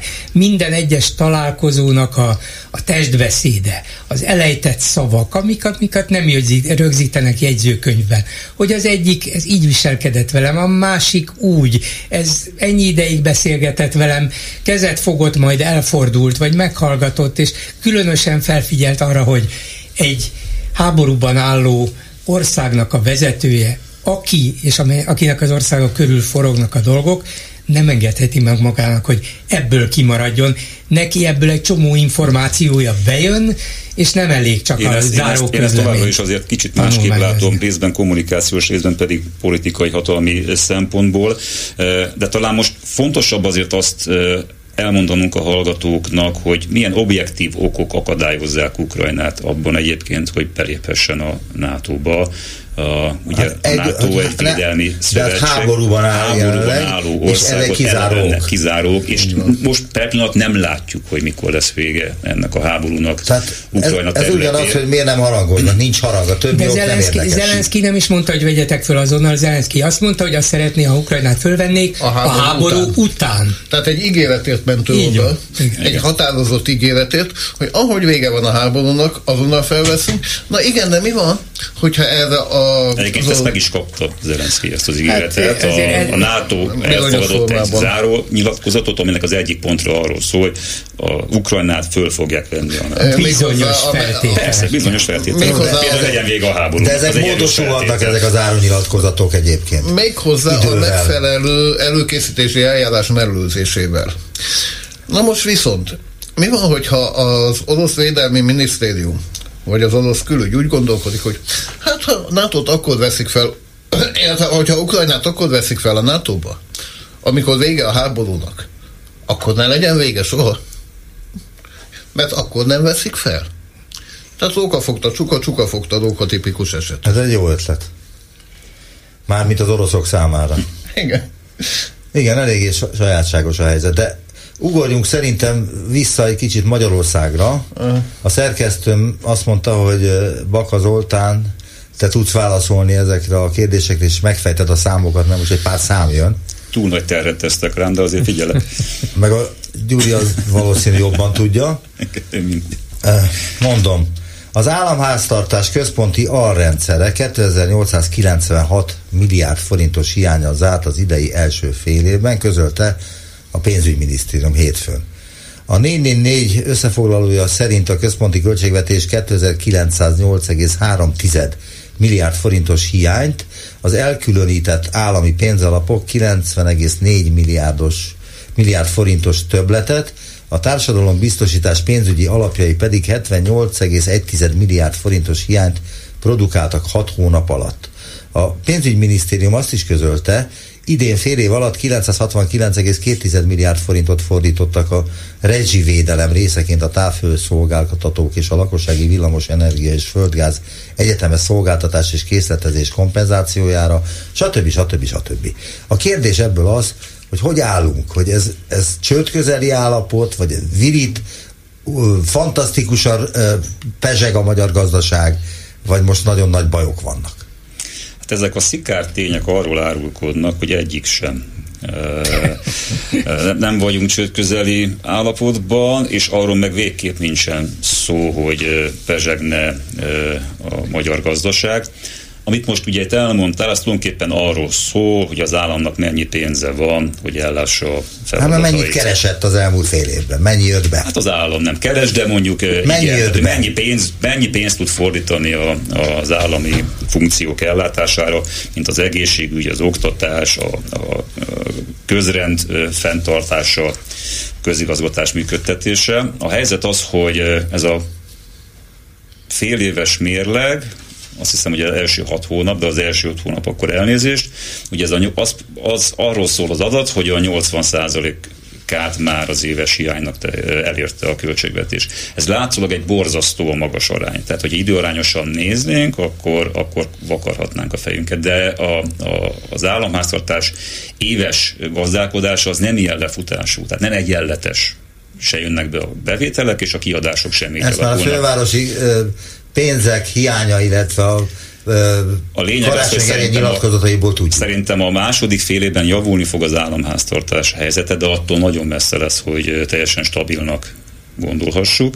Itt a kulcskérdés az... Hát a hitelminősítők úgy látják, hogy nincs semmi gond. A hitelminősítők úgy látják, hogy a, a nem túl bíztató helyzet Magyarországon az nem változott az elmúlt időszakban. Azért igen, lássuk be, hogy tartunk, a, a, a befektetésre javasolt kategória legalján van Magyarország. Egy, egy lépcsőfokra De vagyunk még befektetésre attól, javasolt. Egy lépcsőfokra vagyunk attól, hogy, a, hogy leessünk a, a befektetésre nem javasolt kategóriába. Ezt a szintet sikerült most megtartanunk, de arról szó nincsen, hogy fel ö, lettünk volna minősítve. És a... De ez egy komoly, ez egy jó teljesítmény a magyar gazdaságtól, vagy ez egy átlagos, semmi különös, vagy egy rossz teljesítmény? Hát nehéz, ugye nehéz ezt mérni válságos időkben, hogy mi a jó, meg mi a rossz teljesítmény. Azt egyértelműen ki lehet jelenteni, hogy a magyar gazdaság a hozzámérhető gazdaságokhoz viszonyítva rosszabbul teljesít. Tehát, hogyha a régiót nézzük, Csehország, Lengyelország, Szlovákia, Románia adott esetben, akkor azt látjuk, hogy minket sokkal jobban megcsapott ez a gazdasági válság. Legyen szó az infláció alakulásáról, rekordinfláció van nálunk, legyen szó arról, hogy a Magyar Nemzeti Banknak hogyan kellett reagálnia erre a helyzetre, például a forint árfolyamának megvédése érdekében rekordmagas kamatot kellett bevezetnie. Ez mind annak a jele, hogy a magyar gazdaság az nem annyira ütésálló, mint mondjuk a visegrádi négyekbe tartozó másik három, másik három állami. Még egy fontos tanulság egyébként van, hogy azok az országok, amelyek euróval gazdálkodnak, bevezették már az eurót, sokkal jobban bírták ezt a válságot. Uh-huh. És ehhez képest továbbra is az Orbán kormány elutasítja az euró bevezetését, ezt a, nem szűri le ezt a tapasztalatot a történtekből. Hát ugye három alapvető mm, gazdasági mutatót kell nézni, és az egyik nyilván az infláció, ami a legmagasabb most már hónapok óta, talán fél éve az Európai Unióban, hogy még mindig 20% fölött van, hát ez egészen kirívó. Az Európai Uniós átlag az, az ennek körülbelül a harmada, az, az eurozóna átlaga az meg még, alatt, még alacsonyabb, szóval a környező országokban is Románia, Szlovákia, Csehország, Lengyelország, itt is gyakorlatilag a fele, vagy egy picivel több, mint a fele, mint itt. Ehhez képest Orbán az, aki kiosztja a pofonokat, a füleseket, leviszi a birkózó szőnyegre, teljes erővel, minden erőbedobással küzd ellene, úgy látszik sikertelenül. Azért, mert Természetesen ez az infláció nem csak abból táplálkozik, amiből a többi európai országé is, hanem olyan súlyos magyar gazdaságpolitikai hibákból, amiknek a következményei tovább is tartanak. Ez az egyik. A másik, ez az elszaladt költségvetési hiány, ez nagyon sok, meg riasztó is ez a mondjuk fejenként legalább olyan 270 ezer forintra minős, ö, ö, tagsáló költségvetési hiány, tehát ennyivel... Ez a 2896 milliárd? Ez fejenként körülbelül 270 ezer forintot jelent, az elég sok, hogyha magadra gondolsz, de ezeket lehet végül is hitelekből fedezni, fogják is, nem fogunk emiatt csődbe menni, csak megszorítások kellenek hozzá, ahogy azt a kormány ugyan letagadja, de igyeksz, de különböző intézkedésekből kiderül, hogy ebből is visszavesznek. Hát a családtámogatási rendszerükön arra se adnak pénzt, amarra se adnak, visszafogják a kiadásokat. És a harmadik az, hogy három negyed év óta recesszióban van az ország, vagyis gazdasági visszaesés van, ez is rosszabb, mint az európai államok túlnyomó többségében.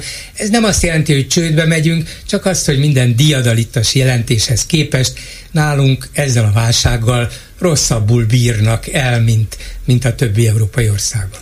Hát én nem tudom, én ugye, hogy elnézem a központi intézkedéseket, terveket, támogatásokat, és természetesen a repressziókat is. Valahogy olyan érzésem van, hogy Magyarország egy tutaj a Dunán, aminek a parancsnoka nem a tutajt akarja kormányozni, hanem a folyót. Ez jó kép, csak végig kellene gondolni, hogy, hogy miért jó, de jónak hangzik. Ez a megbeszélgetés stúdiumban Szelet Tamással, Baka Zoltánnal és Bolgár Györgyel, és akkor miután megfejtettük ezeket a számokat, vagy legalábbis némi magyarázatot adtunk a számokra, akkor menjünk egy kicsit tovább a tanárokhoz. Megtámadták az Alkotmánybíróságon az oktatási népszavazást, ez nem annyira egyszerű, mint ahogy hangzik. Gosztonyi Gábor és Totyik Tamás öt népszavazási kérdést nyújtott be a Nemzeti Választási Bizottságnak, amely egyiket sem hitelesítette, viszont a kúria fölülbírálta a döntést, és két kérdést átengedett. Ezek az alábbiak. Egyetértően azzal, hogy a tanuló a Nemzeti Köznevelésről szóló 2011. évi 110. törvény 6. mellékletében meghatározott testneveléssel együtt számított heti óraszáma három órával csökkenjen, ez az első. A második egyetértően azzal, hogy a helyi tanterv a tanulai foglalkozások időkerete 30%-ának felhasználásáról rendelkezhessen. A kúriát döntés ellen alkotmányjogi panasszal lehetett élni, és a PS információi szerint a július 12-i határidőig be is nyújtott alkotmányjogi panaszt valaki az Alkotmánybíróságnak 30 napja van elbírálni a panaszt. Na most általában úgyis valami véget vet az ilyen népszavazási kezdeményezéseknek. De a népszavazások Magyarországon csak nagyon kis kivételtől eltekintve nem szoktak érvényesek lenni, nem szoktak érvényesek mutatkozni, mert nem mennek el a választók népszavazásokra. Csak nagyon kevesen. Tehát bőven alatta van. És ez a két kérdés sem mutatja meg azt, hogy mi a baj a pedagógusokkal, mi a baj ezzel az oktatási törvényel, a státusztörvényel. Mi a véleményetek erről? Szerintem máshol van ennek a jelentősége. Ott van, hogy a iskolai nyári szünet alatt is napirenden lehet ezáltal tartani az oktatás kérdését, mert egyébként elsikadna, elfelejteni. De hogyan lehet ezt? Hát így, a, a, a népszavazás előkészítése, a kellő számú aláírás begyűjtése, ez, ez tematizálni tudja a következő időszakot is mert ugye ez egy határidős feladat, azt hiszem 120 nap van talán hogy, Igen. hogy a kellő számú aláírást összegyűjtsék. Félő 200 ezer érvényes aláírást Igen. Tehát, hogyha ez nincs, akkor szerintem augusztus végéig néhány lelkes és elkeseredett tanáron kívül más már nem érdekelt volna ez a, ez a dolog.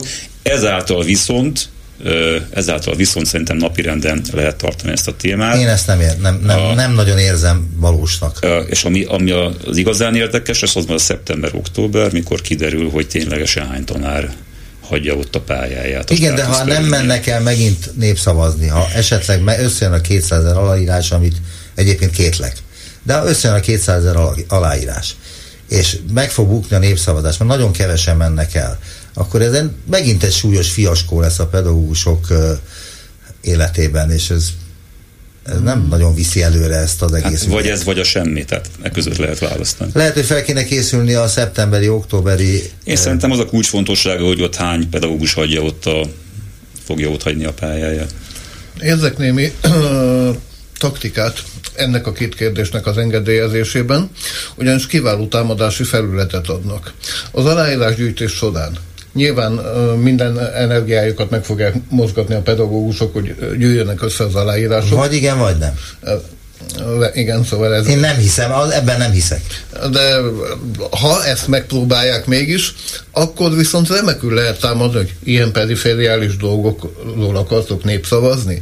Tehát csodálatos sajtókampányt lehet építeni ezek ellen remekül bele lehet ragadni, hogy... De, de még az sem biztos, hogy eljutunk ideig, hiszen az alkotmánybíróság is ott van még. Ja, még van az alkotmánybíróság. Hát, hát, keresetet hát, nyújtottak.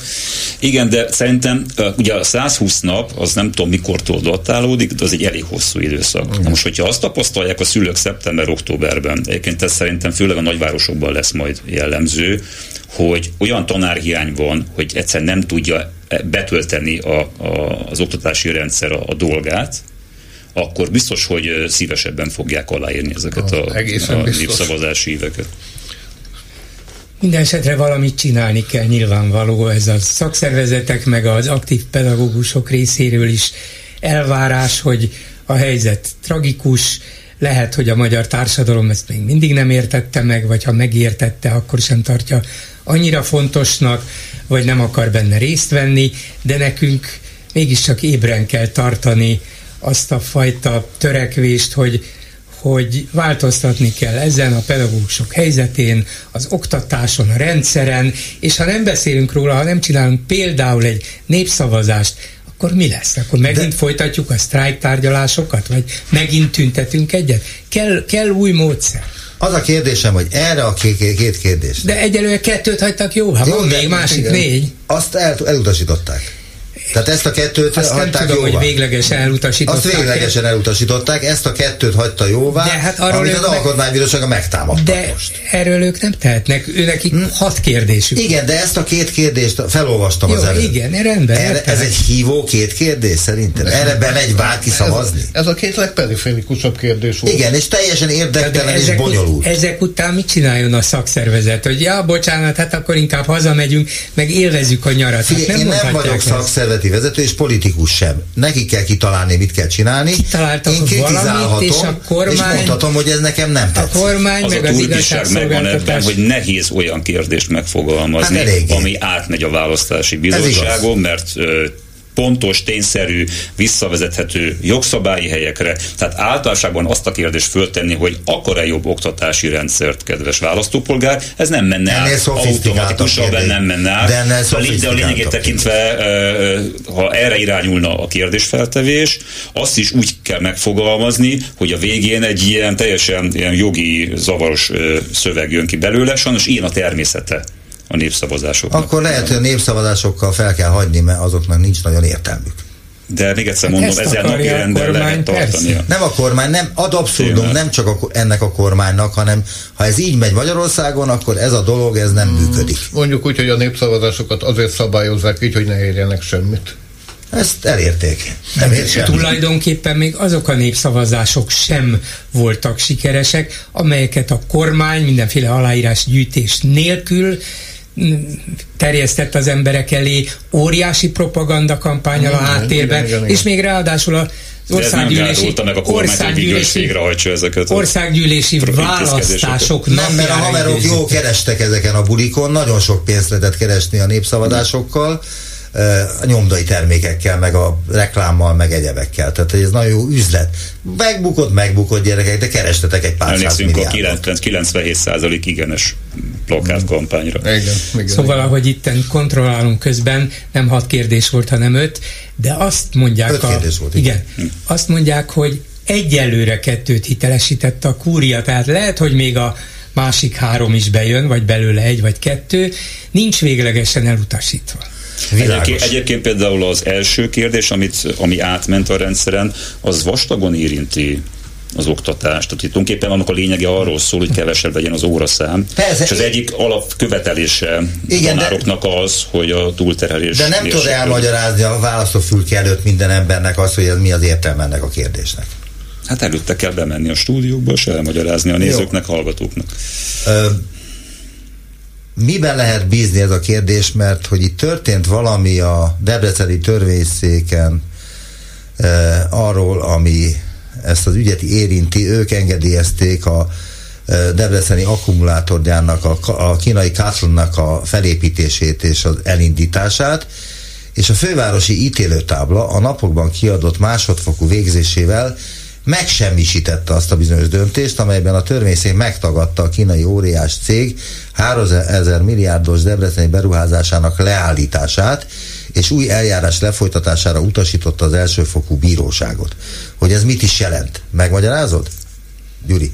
Én magyarázom meg neked. Hát ez volt, a té- volt egyik témád is volt, azt hiszem a héten. Hát annyit jelent, hogy valaki egy magánszemély indított pert, illetve nem egy, hanem öt, csak az egyiknek az ügyvédje mesélte ezt el, meg egy civil egyesület, és gyakorlatilag jogvédelmet kérnek. Egyelőre függesszék föl a beruházást, ezt kérik, a bíróság függesse föl, és egy alapos olyan szakhatósági vizsgálat következzen, amiben meg lehet bízni. Tehát ők azt mondják, hogy elvileg nem ellenzik a az akkumulátorgyár építését, csak szerintük a hatóságok nem végezték el a kötelező munkákat, tegyék ezt meg, és ha ez megvan, és nem söprik félre azzal, hogy ez egy stratégiailag, nemzetgazdaságilag fontos beruházás, jó napot kívánok, akkor akkor rendben van, vagy illetve majd meglátjuk, hogy rendben lesz -e, de addig legalább ne folytassa. Mert elkezdték félteni a debreceniek, debreceniek a saját vízkincsüket, és azt gyanítják, hogy hogy mégsem úgy van minden, ahogy ezt számukra nyilvánvalóvá tették a kormánypártiak, illetve a debreceni önkormányzat, illetve a polgármester, és lehet, hogy mégis veszélyben van, és most egy új vizsgálatot kérnek, egy új felülvizsgálatot a debreceni ivóvíz jövőjét illetően. És Tehát ugye nem csak Debrecenben, lehet, nem csak Debrecenben áll a, a, a debrecenieknek, hanem Fóton, Gödön. Ott állt is. Igen, csak azt mondom, hogy, hogy az nagyon látványos, hogy a, az akkumulátoripar fejlesztése, fejlesztését övezi, kíséri egy egyre erőteljesebb lakossági ellenállás, de én ennek megmondom őszintén, nem jósolok nagy sikert a nap végén. Szerintem ezek a gyárak folytat, folytatni fogják a, a termelésüket, illetve Debrecenben meg, meg fog épülni ez a kínai gyár. Mellesleg pont az akkumulátor gyárakra értettem, az, hogy a folyót akarja kormányozni a tutaj vezetője, és nem a járművet, ugyanis az elektromos meghajtásra való átállás világtrend. Ez tagadhatatlan. Viszont a jelenlegi állás szerint nagyon valószínű, hogy nem ilyen típusú akkumulátorokkal ö, fog lezajlani világbéletekben, hanem egy még ennél is fejlettebb technológiával. Tehát mi most elkezdjük gyártani a kifutó technológiát. Itt nincs más megoldás, vissza kell kormányozni a világot a mi technológiánk felé, a, a folyótat Hát a kérdés, hogy ezek a gyártók, gyártók és gyárak képesek-e olyan technológiaváltásra, Igen ami lehetővé teszi a még korszerűbb termékek gyártását. Ez az egyik fontos kérdés. Nem muszáj lesz de a, nekik? De a mi esetünkben szerintem még érdekesebb, a, a, a vita magja az csak az, hogy Magyarország a természeti adottságait tekintve alkalmas-e arra, hogy ilyen gyárak megtelepedjenek nálunk ár, energiaigény kiszolgálás, a vízkincsét tekintve, és még sorolhatnám, tehát, hogy mi erre alkalmasak vagyunk-e, és a, a, ha én jól értem, akkor a, a, az illetékesek, a szakértők válasza erre elég egyöntetően az, hogy nem nem tudjuk kiszolgálni hát ezeket az, az igényeket. Honnan kérdezzük? Igen, igen. Biztos, hogy tudunk előhúzni három kormányzati, jobb, oldal, jobb oldalról biztos kormányzati olyat, aki... is, de amit én eddig olvastam, szakhatósági vélemény, és mondjuk nem feküdt le alapból a, a kormánynak, hanem megpróbálta objektíven, azok általában megfogalmazták a kétségeiket. Ez adott esetben például Debrecenben, az, Debrecenben azzal is járt, hogy elbocsátották annak a hatóságnak Igen. a vezetőjét, aki, aki megmerte fogalmazni a Igen, nem támogató véleményt. A nem támogató véleményt. És nem engedték előadást tartani azt a szakembert, professzort, aki a Debreceni Egyetemen erről szeretett volna előadást tartani. Igen. És ezt nem engedték meg neki a Debreceni Egyetemben. Jó, valószínűleg ezzel az akkumulátorgyári beruházás hullámmal is az az alapvető probléma, hogy miközben ugye nincs is igazán energiánk, vagy olcsó és szabad energiánk, főleg ugye importra szorulunk minden szempontból. Meg nincs munkaerőnk is. Most már munkaerőnk sincsen, a víz láthatóan egyre korlátozottabb, igen, talán nem az alapanyag a legfontosabb. De az Itt, sincs. De az sincs, de hát azt Tehát mondjuk Chile, Chiléből hozzák főleg. Igen. Úgy, de azt nagyon kevés helyen bányász. Igen, úgyhogy ez, ez nem igazán, tehát nem arról van szó, hogy nálunk nincs, Németországban van, mert ott sincs.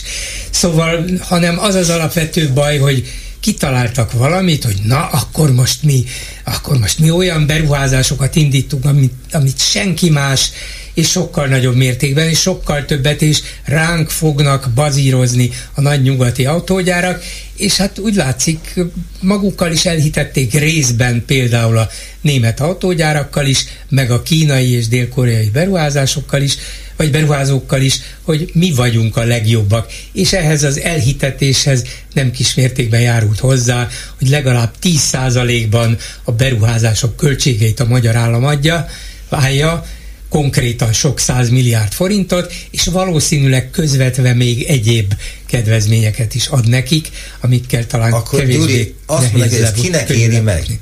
Tehát, hogyha Magyarország nem alkalmas akkumulátorgyárak te, te, telepítésére, mert nincs energiánk, kevés munkaerőnk van, akikre szükség van, nincs nem. alapanyagunk, akkor kinek éri meg, miért éri meg a kínainak itt a sivatag kellős hát, közepén, számára nem, sivatag kellős közepén gyárat építeni? Neki mindegy. Mert ez ő meg tudja, kerül neki. De nem csak azért, hanem meg tudja venni itt is az, az energiát. Az, hogy, hogy a magyarok hogy állítják elő, vagy honnan importálják, mindegy. Ezen az áron, amin Magyarországon veszi az energiát, ezen kell Az a haszunk, hogy az Unióban vagyunk, azért találnak meg ne, minket? Hát, igen, persze. Mert az Unióban lakunk? Persze, igen, de Sok, sokkal olcsóbb többet az, uniós tagként. Olcsóbb a munkaerő is, a magyar is, meg az importált is. Ha ide hoznak be egy Fülöp-szigeti munkást, olcsóbban fogják behozni, mint hogy ha Németországba kellene vinni. Szóval ez is olcsóbb, és a magyar kormánynak meg azért éri meg, mert valamiféle ilyen GDP növekedési fetisizmusuk van aminek van gazdasági de, de alapja, hogy a pénztárnál. Ennél, ennél kézzelfoghatóbb a megfejtés szerintem, ugye, itt, és erről Nagy Márton miniszter már sokat beszélt az elmúlt időben, fölkészítve a lakosságot arra, hogy az uniós pénzek talán mégse fognak beérkezni, hogy ebben az esetben sem kell aggódnunk, mert az ország finanszírozását a külföldi működőtőke beáramlással lehet akkor majd biztosítani. Na hát erre például jók ezek a kínai gyárak hát és gyártók, a akik a magyar piacra lépéssel befektetnek, Hol pénz, pénz, hoznak, pénz hoznak be. És akkor itt jön a kérdés, hogy ez egy az egyben megfeleltethető-e az uniós pénzek nyújtotta lehetőségeknek, és a válasz az, hogy nem. Tehát, hogy messze nem ugyanaz a két kategória. Az uniós pénz az egy nagyon olcsó forrás, aminek a felhasználásában vannak, van némi kötöttség, kötöttség de mégis van mozgástere a kormánynak. A működő tőke az bejön, azt a gyártó fő, itt fölhasználja, elkölti, eh, ahogy itt már elhangzott, cserébe kap is valamit. Tehát az állam azért fizet is azért a gyártónak, hogy, hogy ide jön. Tehát ennek az egyenlege korán sem annyira jó mint az uniós pénzeké lenne, de ez egy felkészülés de, erre a helyzetre. De azt is hallani, hogy mivel olyan támogatást ad a magyar kormány ezeknek a gyáraknak, ami irreális, amit nem szabadna adni, mondják ellenzéki politikusok és ellenzéki szakértők. Másrészt meg csak bizonyos rendkívül kis összeget fizetnek a termelés után ezek a gyárak, akkor, akkor miért éri meg? Tehát, hogy ez hosszú távra gondol Orbán Viktor, vagy valami egyéb jutatást kap ő? Biztos, hogy meggyőződésük, hogy az elektromosság az autóiparban az a következő 20-30-40 évben az egy, az egy alap alap lesz. Tehát, hogy erre érdemes Igen, uh, ipart, nem maradunk ipar, ki ebből a telepíteni, és ebből nem szabad kimaradni. Másrészt meg valószínűleg nem tolonganak az egyéb befektetők. Tehát más ágazatokban nem látni, hogy itt egymásnak adnák, adnák a kirincset. Egyébként máshová is szeretnének menni, csak nem engedik be őket? Tehát gondolok Szlovákiára, Lengyelországra, Szerbiára, Horvátországra. Mennek máshova is, csak nem ilyen mértékben. Passával futottunk versenyt, én úgy tudom a Debreceni gyár esetében. És tehát, mi nyertük. Tehát, a, most ezt, ezt mi nyertük, meg így van. Hát mi kínáljuk a legjobb lehetőséget ezeknek a befektetőknek. Parancsolj. Nem, nem csak annyit akartam volna megjegyezni az a kérdést, hogy kinek éri meg. Egy ebben tudok mondani, akinek halálbiztos, hogy Mészáros Lőrinc. Nem, a közvetítő. Annak biztos megéri, aki, ezt, aki ezeket az üzleteket közvetíti. Egyébként Garancsi cége fogja építeni a Debreceni gyárat. Hát persze ebben benne van az egész Orbán közeli gazdasági elit, de ez önmagán nem is nagyon tudja más megépíteni, hát már minden az övék. Az a bal hát az keze összes... Orbának a garancsi? Vagy hát, már sok, Orbánnak már sok... Ja, kötélbarátja. kötélbarátja.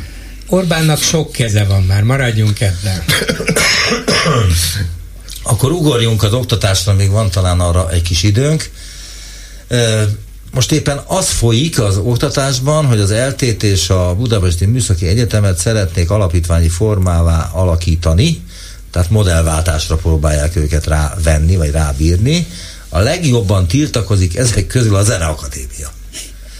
Tehát hogy egyelőre nem erről van szó, ott nem a tiltakozásnak, nem, nem az a tárgya, ők már korábban elutasították. Igen, de ők nem akarnak alapítvány, alapítványba nem menni. De most nem akarják azt a rektort, akit valószínűleg Azért ne akarnak, nem akarnak alapítványi formában menni, szeretnék, hogy a rektort ne kívülről dobnák a nyakukba. De egyelőre nincsenek alapítványi formában, és mégis olyan rektort fognak a nyakukba ültetni, akiket, akit ők nem akarnak. Ott is pályázott lesz, mint az operaház esetében? A hasonló sikerre, hogy a végén azt mondja... Csák János, ő a legjobb, de nem, hanem ő. De ez teljesen jogszerű volt, tehát a Csák János... Abszolút jogszerű volt, akkor a csinált, akkor a csináltak a pályázat elbírálóiból, hogy jaj. Igen, illetve a pályázókból is sajnos. A pályázókból az is, a döbbenet, hogy itt van, most már ugye neveket is tudunk, és két nevet tudtunk, de az egyik már visszalépett, Keller András, a Concerto Budapest karnagya. Elismert, kiváló zenész. A zenekarból is nagyon jót csinált, tehát az ember azt kell mondani, művészileg jót tud csak mondani róla. Azt nem tudom, hogy milyen zeneakadémiai rektor lenne belőle. Az a baj, hogy a zeneakadémián tanítók sem tudják, hogy milyen lenne belőle, ugyanis nincs hozzá meg a képesítése, nem ezt csinálta éveken vagy évtizedeken keresztül, nem felel meg a kiírási feltételeknek, és most úgy változtatják meg, hogy ja, hát akkor kapsz egy egyetemi tanári kinevezést a semmiből, hogy pályázhass a Zeneakadémia rektori tisztségére. Ahogy Mocsai Lajos rektor lehetett, úgy Keller András is lehetett, és még az is lehet az abszurdum, hogy Keller András a Zeneakadémia valaha volt legjobb rektora lesz. De azért az egy abszurdum, hogy csak azért, mert valakinek ő jutott eszébe, hogy hát adjuk már neki oda a Zeneakadémiát, mindenkin keresztül gyalogolnak, most nem akarok ilyen harci hasonlatokat, hogy egy tankkal végigvonulnak, mert az azért sokkal súlyosabb itt a szomszédunkban, de lényegében minden ellenvéleményt eltaposnak, félrelőknek, csak azért, hogy annak az egy embernek, akiről nem tudom, hogy ki, azt sem gondoltam volna eddig róla, hogy zenében ennyire járatos, hogy vagy vannak liblingjei, úgyhogy nem ismerem kimondani a nevét, Őszintén szólva már az is meglepett az illetőről, hogy a héten Facebook oldalán elbúcsúztatta Milán Kunderát. De ez nagyon szép tőle. Tudjátok, kiről beszélek. Nem mondom ki a nevét, hallgatók is már kezdik sejteni. Azt kell mondanom, ez az egyetlen pozitívum, amit róla el tudok mondani, hogy Milán Kunderát szerette és becsülte. Ámen. Az is lehet, hogy Keller András szereti és becsüli, de ez mind nem ok arra, hogy minden szabályt felrúgva ő legyen a rektor. Igen, most akkor visszatérek. Nem a Akadémia modellváltásáról akartam Te beszélni.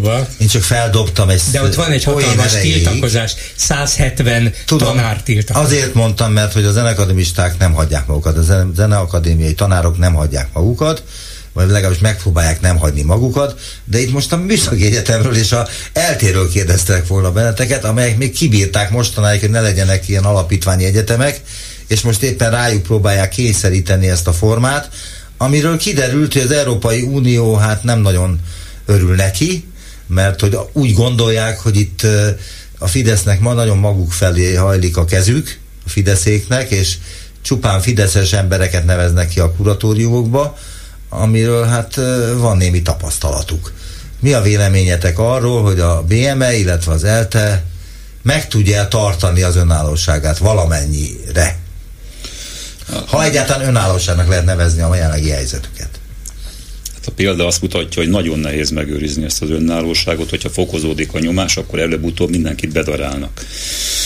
Ami szerintem egyébként a legfontosabb fokmérője lenne ennek az egész alapítványos az az, hogy javul-e ezáltal az egyetemek teljesítménye, vagy sem. Hát ez a, itt a kérdés. Ugye különböző rangsorok vannak, ahol összevetik a világ legjobb egyetemeit.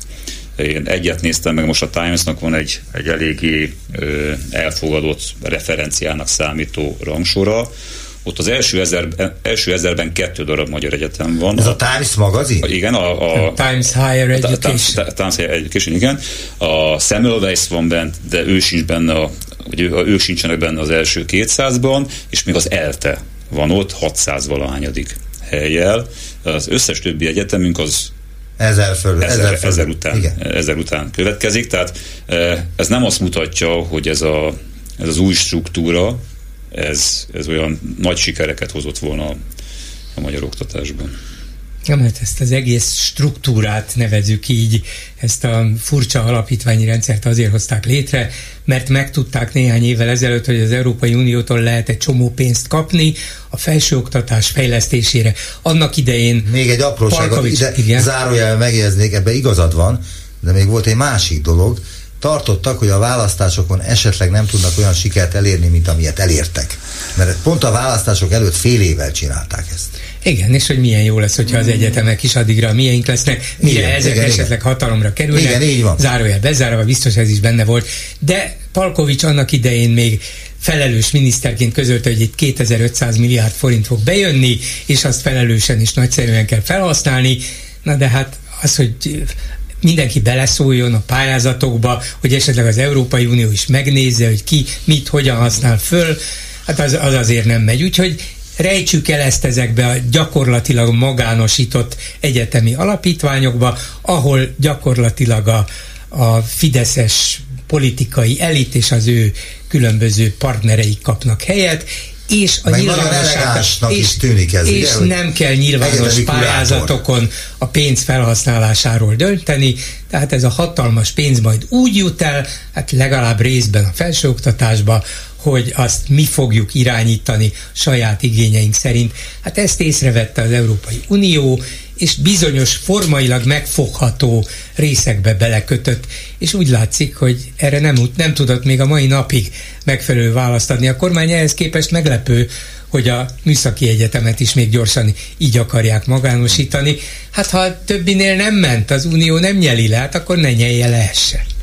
Ez volt a megbeszéljük a hetes stúdióban Szele Tamás külpolitikai újságíróval, Baka Zoltánnal, a 24.hu újságírójával és Bolgár Györgyel. A mai műsor készítésében közleműködtek Lantos Dániel, Horváth Ádám, Túri Lui, a szerkesztő Csernyánszki Judit nevében is köszönöm figyelmüket és szép hétvégét kíván a műsorvezető Najman Gábor. A hetes stúdiót a Klubrádió közéleti politikai magazinját hallották.